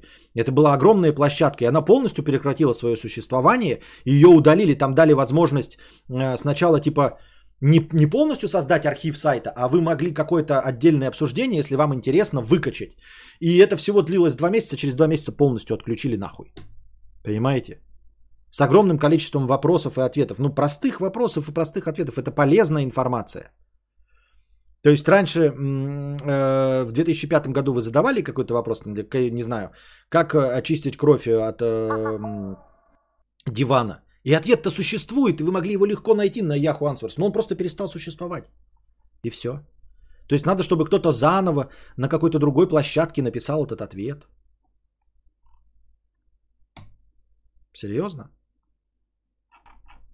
Вот такие вот дела. Вот такие вот дела. Так, что там еще у нас? Ну, а Wall, как я уже говорил, а Америка онлайн чат перестал существовать. Не смог справиться с смс-ками, WhatsApp и Skype. MySpace. Все, что было загружено в профиль до 2015 пропало. Flickr и WebShots. Из-за переезда аккаунтов пропали фотки.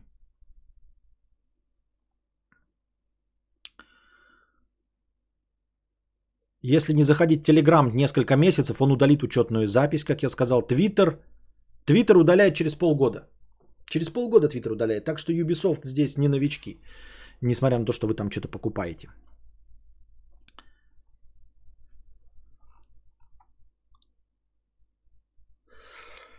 По данным исследования, опубликованного в Harvard Law Review в марте 2014 года, напоминаю, сейчас уже 2021 год, а они в 2014 году, тут уже половина источников 2014 не работает, а они в 2014 году обратили внимание, что 50% ссылок из судебных заключений Верховного суда с 96, с 96 года, с 1996 года по 2014, 50% ссылок из судебных заключений – пропали. Понимаете? Больше не работают. Гарвард Лоу Ревью, ученый видит, что 75% ссылок из журнала нельзя открыть. То есть сам журнал провел исследование про э, э, какой-то юридический журнал Гарвард Лоу Ревью, про то, что 50% ссылок в судебных заключениях не работают, и обнаружил, что у себя свои, в своем же журнале 75% ссылок не работает. 25% ссылок в Нью-Йорк Таймс. Нью-Йорк Таймс не работают. Чем старше статья, тем меньше вероятность. В материалах 1998 года, 1998 года не работают 72% ссылок. То есть 3 четверти ссылок не работают. Никуда не ведут. Этот, помните, был э, сайт эм, не знаю, помните вы или нет, я точно помню. Короче, какой-то студентик открыл, чтобы заработать себе там стипендию или что-то такое, сайт 1000 на 1000 пикселей. И там каждый пиксель стоил доллар. И можно было вот купить, ну, там сколько-то пикселей, и там рекламу свою въебать. И каждый это взял ссылка. Весь он был в картинках, в мелких. Вы могли прям пиксель купить за доллар. И если бы кто-то попал в этот пиксель, если бы увидел его, то он бы перешел по ссылке, которую вот вы купили. Вы могли купить там 20 на 20 пикселей, это уже было заметное. И там какую-нибудь красную вставить, и туда могли щелкнуть. Там, ну, если вы богатые компании, могли там 100 на 100 пикселей купить. Так вот, к 2014 тоже, по-моему, году уже Это сайт он открыл в 2005 году, вот это 1000 на 1000 пикселей. В 2005 он открыл, к 2014 через 9 лет 22% ссылок уже не работало. И это люди платили деньги, понимаете? То есть э, они на хайпе были, они платили деньги этому студенту э, по доллару, там, ну или сколько там за пиксель, но тем не менее они платили деньги. Это были не просто энтузиасты, там, въебал ссылку и забыл про нее. Нет, они заплатили за это деньги, и через 9 лет пятая часть этих ссылок не работала. Это было в 2014. А сейчас, 2021, сколько ссылок не работает?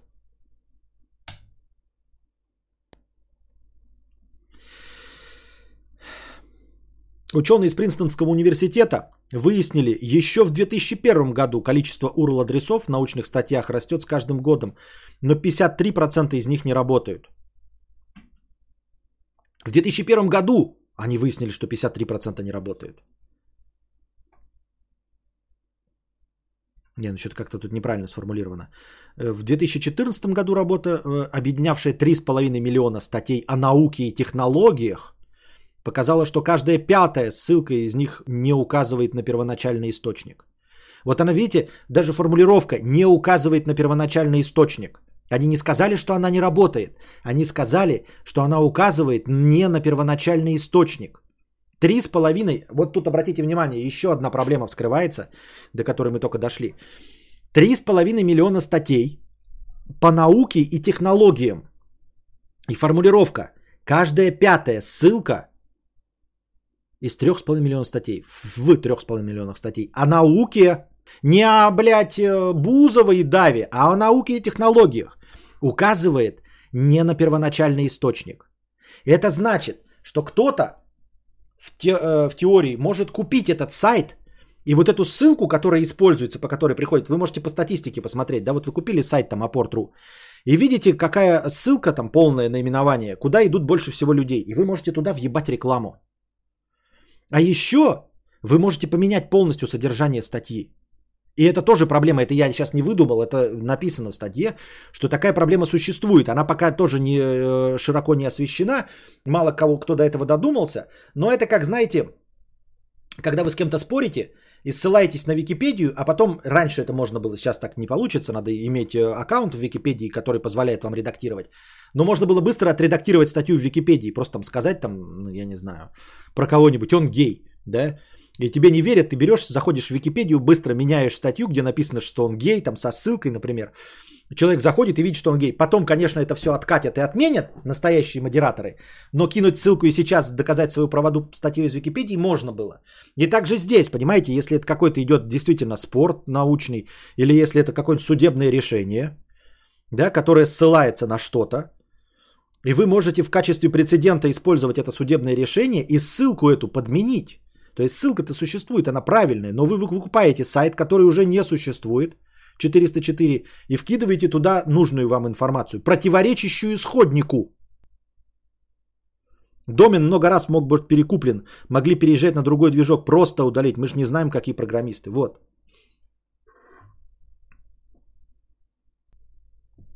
У моего товарища заказывают интернет-магазины. 70% готовых собранных магазинов не запускаются как бизнес. Интересно. Вымирание ссылок нарушает целостность и доказательную базу научных исследований. исследований.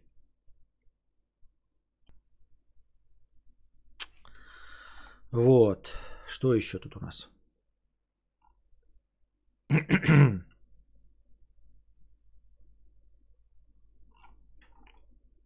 Ну и, собственно, что у нас тут? Какими способами пытаются спасти цифровые данные от исчезновения? Ну, самый известный сейчас это вот э, веб-архив. Но опять-таки, да, э, веб-архив на, начат э, не так давно, и, соответственно, старые ссылки уже померли. Но... С другой стороны, вот у нас говорят, что типа будет переизбыток информации, а он нужен.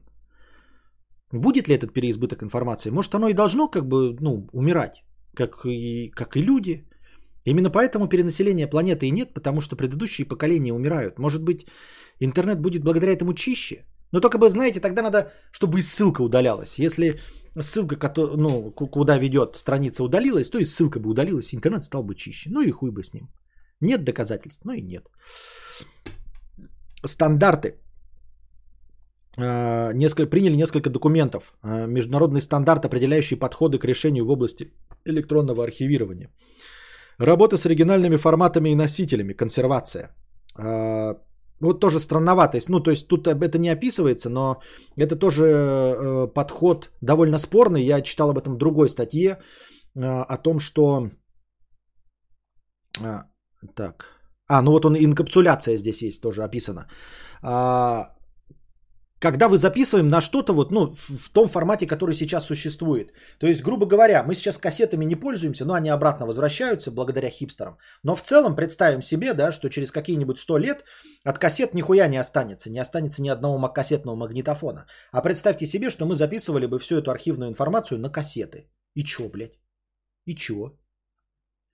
Вот, поэтому, видимо, принцип консервации говорит о том, что нужно не только хранить, в общем, а, кассеты, но нужно хранить еще магнитофоны и описание этих магнитофонов и постоянно обновлять описание магнитофонов, чтобы люди через тысячи лет могли на принтере, на 3D принтере собрать магнитофон и запустить эту кассету, которая может существовать, но ее нужно запустить. Вот. Принцип инкапсуляции, он тут третьим идет, включает техническое описание документа в состав самого цифрового объекта. Я не очень понимаю, что здесь имеется в виду, но подозреваю, подозреваю, что имеется в виду, что ну, нужно описать программный код, при помощи которого все это можно считать. Грубо говоря, я когда в детстве писал книжку о последнем человеке на Земле, я ее писал от имени этого человека, последнего человека на Земле.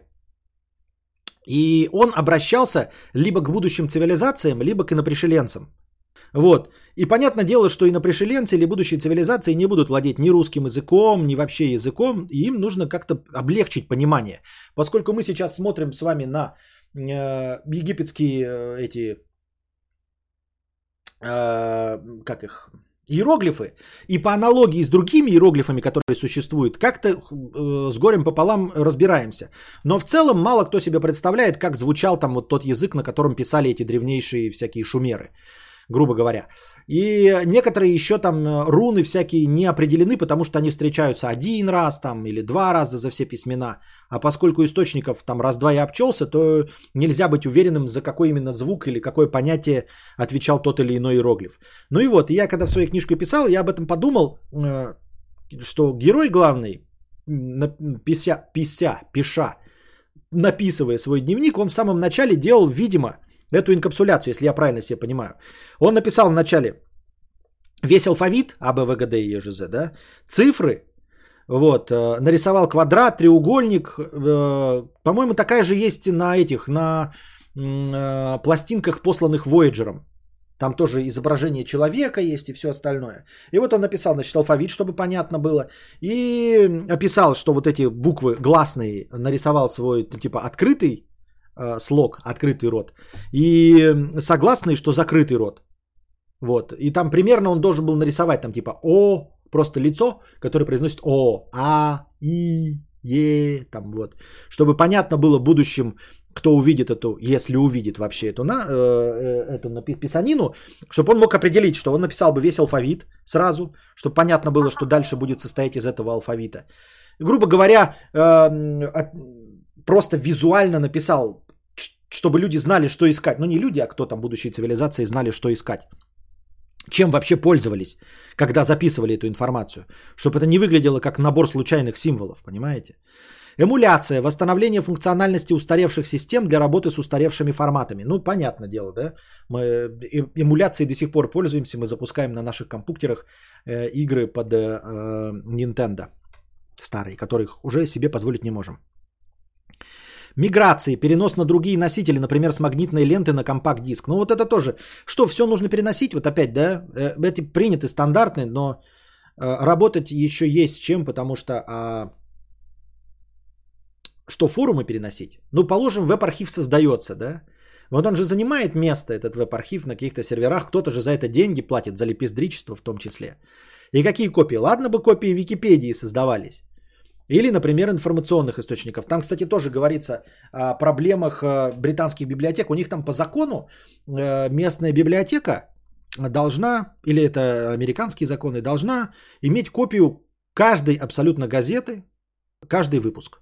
Вы видели такое, наверное, в старых фильмах, когда они э, обращаются к каким-то архивам и показывают, как газеты там подсвечиваются, они там что-то перелистывают их, такие архивы газет, помните? В фильмах это показывают. То есть вы можете пойти в библиотеку, найти абсолютно любой номер, абсолютно любой газеты э, в, ну, в центральной библиотеке города. Это у них так по закону есть.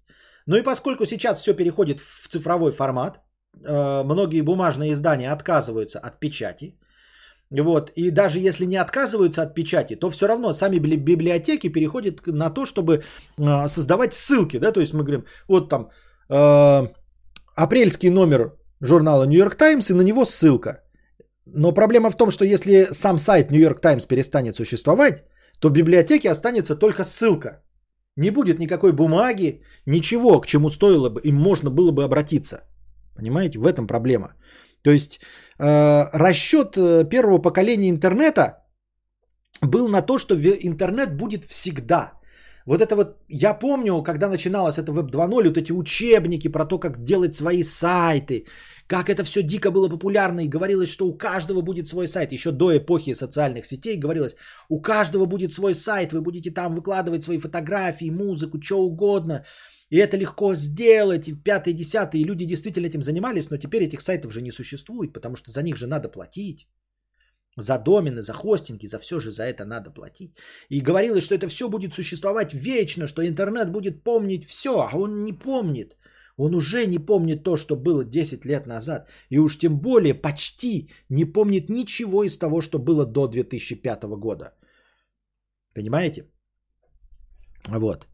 Цифровая археология, спасение устаревших или поврежденных цифровых объектов. Ну вот это проблема, как я уже говорил, тоже э, на этапе рекламирования, когда все начинали пользоваться болванками, там говорилось, что 500 лет компакт-диск. И это сразу было понятно, что это вранье и пиздеж. Потому что, ну а каких 500? В, в, в сферический конь в вакууме ты кладешь этот диск, я не знаю, на воздушную подушку, и только тогда он сохраняется 500 лет, потому что при всех остальных условиях он стирается, он сохнет, он от солнца э, трескается. Все что угодно происходит с компакт-диском. Это вообще отвратительный э, э, как способ хранения информации. Способ получения музыки еще куда не шло. Веб-архивирование. Сбора, сохранения, извлечения сайтов из интернета и перенос их в электронный архив. Обновление. Перенос с одного долговременного носителя на другой в качестве предупреждения потери данных. Ну вот э, система, стандарт обновления это вообще-то стандартный э, сейчас способ э, хранения информации э, в любой, грубо говоря, нормальной компании, когда у вас создается две копии, да, э, ну то есть изначально база данных содержится в двух копиях. Если одна выходит из строя, то вторая продолжает работать.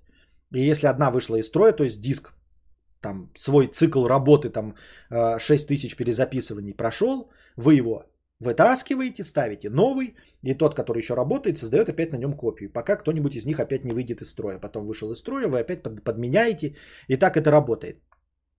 Ну а перенос э, с одного долговременного носителя на другой в качестве предупреждения потери данных, по сути, делает то же самое. Да? То есть, грубо говоря, в один прекрасный момент вы SSD меняете, ой, HDD меняете, один из HDD меняете на SSD. Потом, когда HDD наконец выйдет из строя, вы второй на SSD тоже меняете. Когда выйдут из строя SSD, вы поменяете на что-то другое. Ну, то есть это логично. А долговременное, да, то есть сначала вы хранили все на этих, на жестких дисках, сейчас опять модно стало на магнитных лентах, их покрывают какими-то там э, металлическими покрытиями, что позволяет этим лентам очень э, долго храниться. Ну и как обычно про большие объемы данных идет речь, да. Я тоже, мне так кажется, что лента прям совсем все плохо, но на самом деле на ленте хранят прямо сейчас. Вот. Самый любопытный объект для сохранения информации – Арктический мировой архив, открытый в 2017 на архипелаге Шпицберген. В бункере, именуемом вторым хранилищем судного дня, находится а, резервные данные на случай, если оригиналы повредятся из-за войн или стихийных бедствий. Вся информация хранится в убежище на сверхстойкой пленке. Обратите внимание, ни на дисках, ни на лазерах. Но сейчас вот есть еще какие-то, мы буквально недавно читали про э, кварцевые диски, что ли, да, читали. И в них внутри записывается. То есть не на поверхности, а сам по себе диск имеет какую-то толщину. И, грубо говоря, внутри записывается. Это как Ну, типа, если объект целостный создается из очень крепкий, как э, комар в кварце. Как, ну, он не в кварце или в кварце? Ну, короче, вы поняли. Внутри э, тоже при помощи двоичного кода описывается и э, поверхностное стирание никак не повредит. Вот. Но тем не менее на данном этапе пользуется сверхстойкой пленкой. Она способна выдержать до 750 лет в нормальных условиях. То есть просто лежит и все. Никого не трогает 750 лет. И до 2000 лет в пещере с низким содержанием кислорода. Ну, наверное, в этой пещере и так низкое содержание кислорода. Просто я не знаю, если в ней низкое содержание кислорода природно, то окей, мы можем на это рассчитывать. А если оно поддерживается какими-то системами, то я бы не стал рассчитывать на 2000 лет. Но я думаю, что ученые тоже не глупые. Скорее всего, они через не 750, а через 700 лет будут просто как вот и написано в принципе обновление, будут э, переходить на новый носитель. Ну и опять, да, как э, возвращаясь к разговору, надо будет все-таки владеть, эм, ну, архив, он большой, там петабайты информации, хуй бы с ними хранятся. Но нужно постоянно обновлять данные о э, технологии, которая снимает вот эти вот э, информацию с этих э, магнитных лент. Правильно? То есть, ну, это небольшая, поэтому ее можно в децентрализованном интернете, там, в тысячи разных источниках хранить э, инструкцию по сборке Э, агрегата, который изымет эту информацию, правильно? Ну, потому что если вдруг произойдет какой-то шабимуль-мажор и останутся только пленки, и прилетят и на пришеленцы, то не факт, что они смогут с этой пленки получить э, какую-то запись.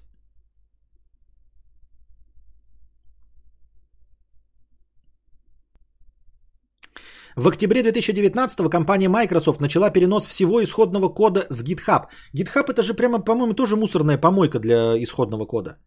Ну вот тоже это как просто как сохранять форумы, там не все имеет смысл, или я неправильно себе представляю GitHub.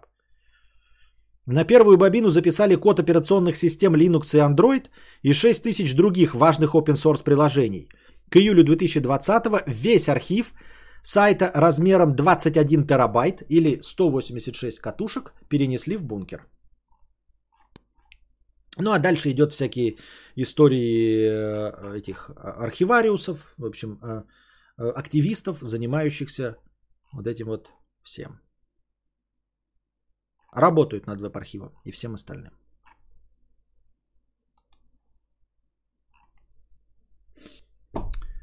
Какой сегодня большой информационный блок, и мы даже не, допошли, не дошли до последней темы. Час 48. Пожалуй, последнюю тему мы оставим на следующий раз. Тем более, но не тем более. Оставим на следующий раз, потому что информация это хорошо, но нужно поотвечать на донаты, тем более, что настроение осталось совсем ничего. Но надеюсь, вам понравился информационный блок. Возможно, он вам показался слегка душноватым. Возможно, он показался вам избыточно э, содержательным. Но нужно стремиться к тому, чтобы быть сложнее и лучше, а не к упрощению информации, как завещает нам Дмитрий Львович Быков. Проще мы всегда можем стать. Лечь на диван, посмотреть телевизор и стать глупее. А вот постараться и напрячься, и потренировать свой мозг не всегда можем. Надеюсь, я вам помогаю в этом. Надеюсь, вам нравится.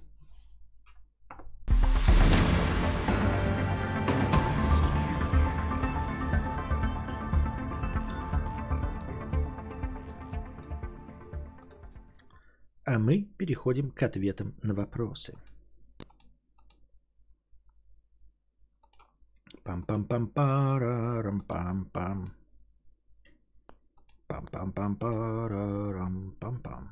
Открывается чат для не спонсоров.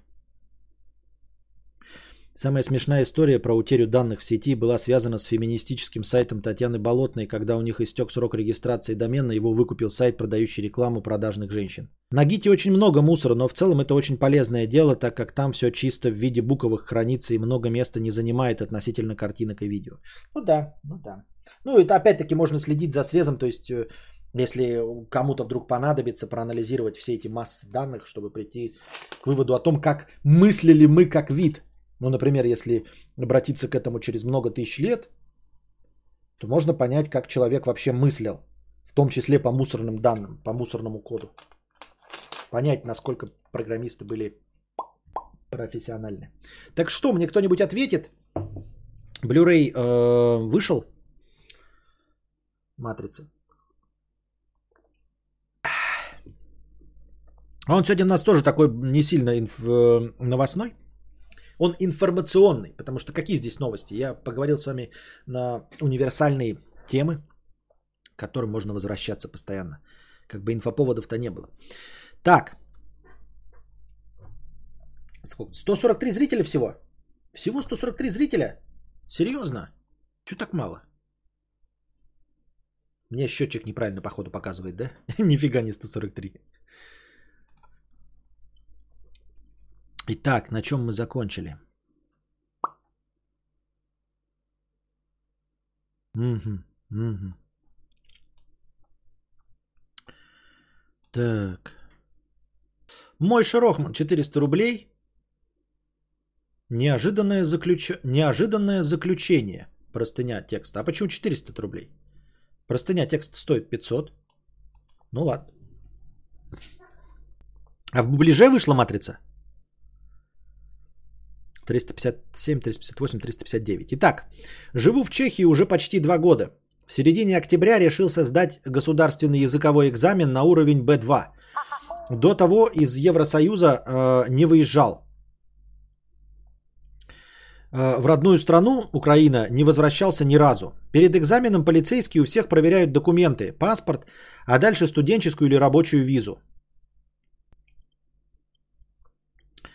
Дошла очередь и до меня. Мой документ обнаружили в системе как просроченный. Один полицейский отвел меня в сторону, другой проверял всю очередь до конца. Дальше созвон с участком, пробивка по базам, задержание и милая шведка, идеально говорящая по, на чешском, английском и шведском, сидящая в соседнем кресле, пока я ждал полицейскую машину. Час спустя меня забрали. Должен признаться, очень приятно было кататься в машине вооруженной полиции и ловить взгляды людей. То обеспокоенные, то с сожалением, то со страхом, но однозначно с интересом. Сфоткали профили анфас, сняли все пальчики, ладони, померили рост, забрали и, описали, и описали все вещи. Отправили в камеру. Просидел часов 8 с мужиками, которые въезжали без документов в принципе. После того меня вызвали, и мы с полицейскими описали дело. Ох, как же мне помог мой чешский. Я был отпущен к вечеру того же дня, в то время как ждущие переводчика сидели по двое-трое суток. Как оказалось, во время карантина все документы передавались почтовым способом, и моя папка просто потерялась. При этом полицейские во время самых жестких ограничений не обязаны были уведомлять работодателя о том, что что-то не дошло. В итоге я почти год платил налоги, получал белую зарплату, отчислял в пенсионное и пользовался страховой, будучи нелегалом. В итоге работаю второй месяц с адвокатом, чтобы отсудить депортацию на год из Евросоюза. А, но эта ситуация очень многому меня научила. Показала, кто мне друг. Научила очень многим жизненным ценностям внезапно из буддизма. А собственно, к чему я это все?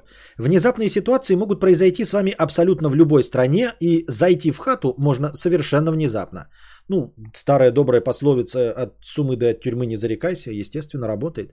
Так что единственное, что остается делать в этом нестабильном мире, если у вас нет специального суперплана, откладывать хотя бы минимальную финансовую подушку и больше заниматься тем, что нравится – Потому что черт его знает, что может произойти. Добра тебе, Костя, и добра вам, слушатели. Спасибо за годы приятной компании. И тебе спасибо. Ну, смотри, какое дело. Я, ты прав абсолютно, да? Но вот финансовая подушка тоже надо каким-то вот каким образом ее создавать. Потому что ты же можешь а, положить деньги в банк, а в случае вот как у тебя, ну, тебя могут закрыть счета. У тебя могут закрыть счета, и твоя финансовая подушка тебе никак не поможет. Э, складывать в кубышку это тоже опасно. Тебя могут украсть их, опиздошить именно, чтобы налик твой спиздить. Так что в целом, если говорить вот, если смотреть на ситуацию э, фатали, как правильно сказать, фаталично или фаталистически? Фаталически? Фаталистически? Фаталично? Как правильно? Проверьте. А, если смотреть э, э, с точки зрения фатализма, то вообще, в принципе, ты можешь попасть, заехать на хату в любой момент времени, по абсолютно любой причине, в абсолютно любой стране. Это да. И как бы способы, которые могут это облегчить, там финансовая подушка, э, рукопожатность, пятое, десятое, могут тебе точности также никак не помочь. Э, никому не желаем оказаться ни в твоей ситуации, ни уж тем более в ситуации сложнее. Но в целом, чтобы облегчить это, можно, конечно, действительно иметь какую-то финансовую подушку безопасности. Лучше, конечно, наликом в евро. Фаталистично. Фаллически. Понятно. В магазине написано, что есть дубляж. Нифига себе.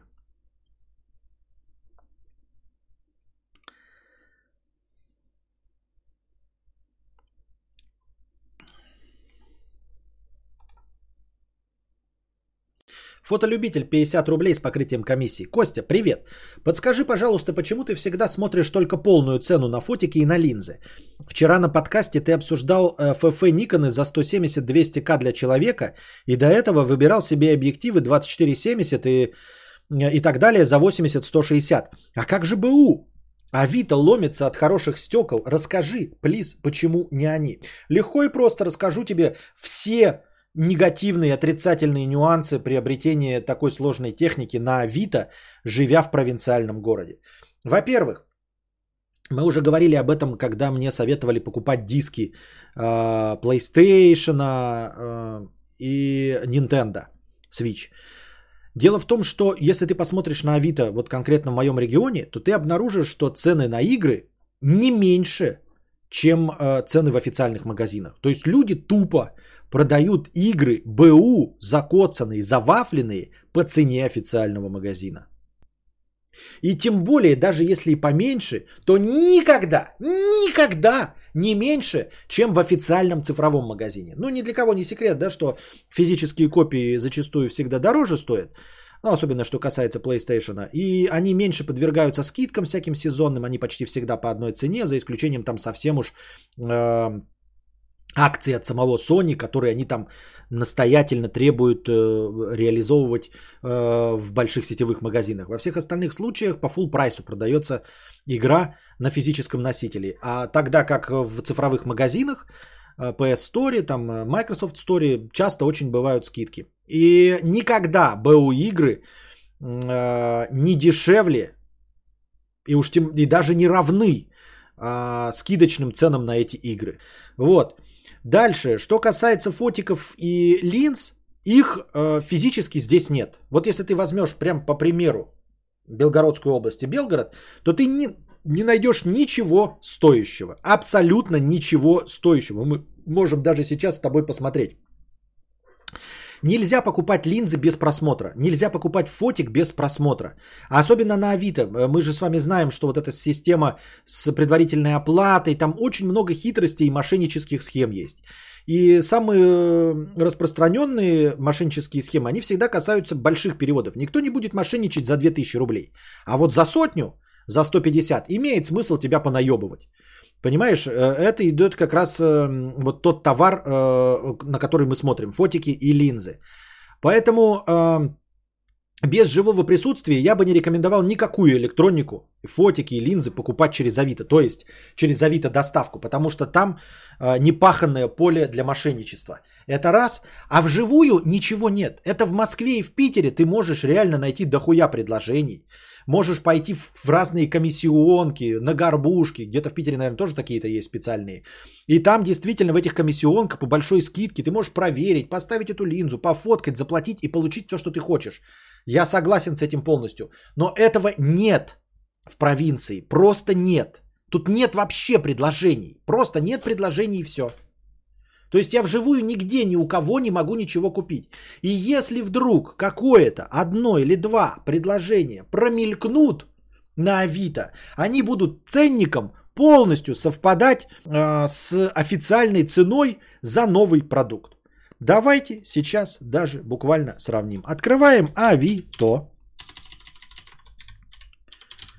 Вот. Это помимо того, что я хочу в третьей итерации, например, 70-200 Эльку, 2.8. Я хочу вот в последней генерации, в третьей, которая стоит 160, то есть ее на вторичном рынке вполне возможно, что вообще нет.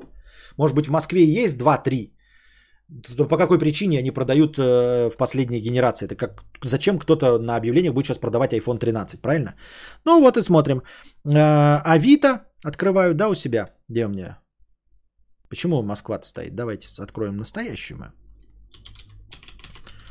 Я даже беру не только Белгород, а Белгородскую область, чтобы прям охватить все, чтобы было жирненько, да?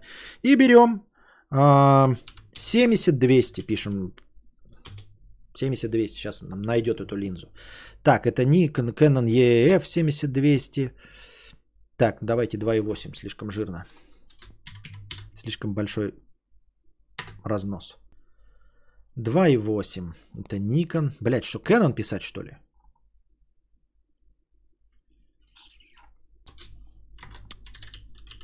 Открываем Canon. 70-200, 2.8. Так, это Sigma. Ну вот ищем. Мне нужен 70-200, 2.8. Похуй, не третьей итерации. Давайте найдем первой генерации или второй. Ну просто, ну хоть какой-нибудь, блядь. То, что мне нужно. 70-200, 2.8. Э, о, первый есть, Артем. Москва. Ну, то есть доставка... А, вот это в других городах. Все. Из Белгорода Раз, два, три, четыре, пять, шесть, семь объявлений, и ни одна из них не то, что мне нужно. Ну, то есть просто нет. Ну, нет и все. Ну, просто нет и все. И иди в хуй. Просто нет. Ну, давай 24,70 возьмем. Вот и все. Просто, то есть, э, я бы пошел, посмотрел, проверил. И действительно, пришел бы к какому-нибудь выводу. И, может быть, бы купил. Ну, давайте вот 24 на 70, э, Элька, ОСМ, 55 тысяч рублей, Белгород, фототехника, вот где. А сколько он стоит, так?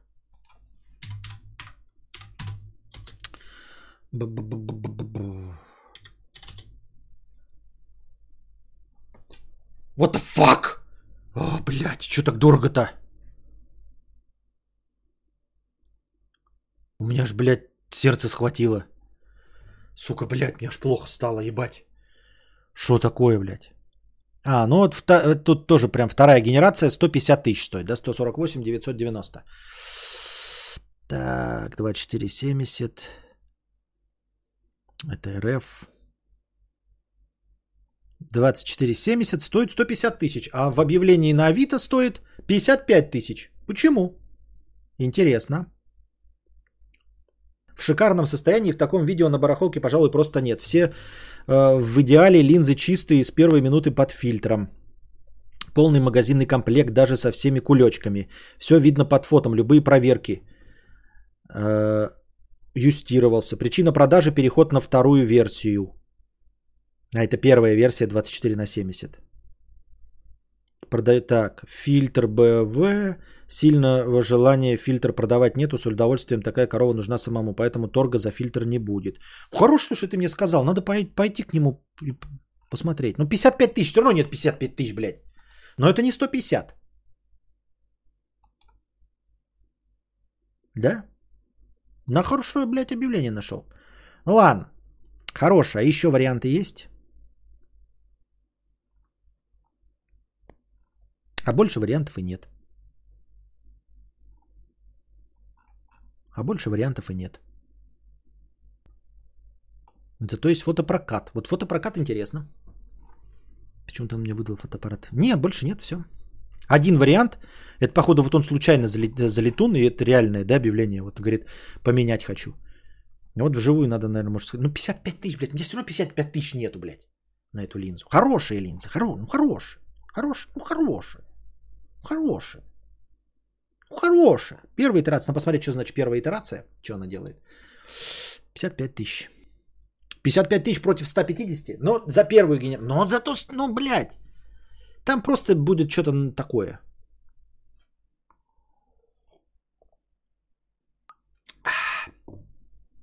Попробую. Но э, это единственное исключение, да, как бы подтверждает правила фотолюбителя. То есть э, мы 70-200 вообще не нашли. 24 на 70 я нашел одно объявление. Оно выглядит реалистично, и оно очень хорошее, но оно одно. И тем более мне 55 тысяч нет, но вроде выглядит при, прилично. Ну а в остальных вариантах, да, если мы ищем реально новые, я имею в виду э, следующие выпуски, как вот э, третий при 70-200 и второй при 24-70, то No possible, no possible. Так что такие вот дела. Надеюсь, вам понравился сегодняшний подкаст. Приходите завтра, приносите добровольные пожертвования, чтобы подкаст завтрашний состоялся. Надеюсь, вам понравились мои новые вставки. Эти перебивки между новостями, они, а если вы не поняли, перебивки не просто так, они по, по окончанию одной новости переходе на следующую новость и все остальное. А пока держитесь там, вам всего доброго, хорошего настроения и здоровья. Приносите донаты.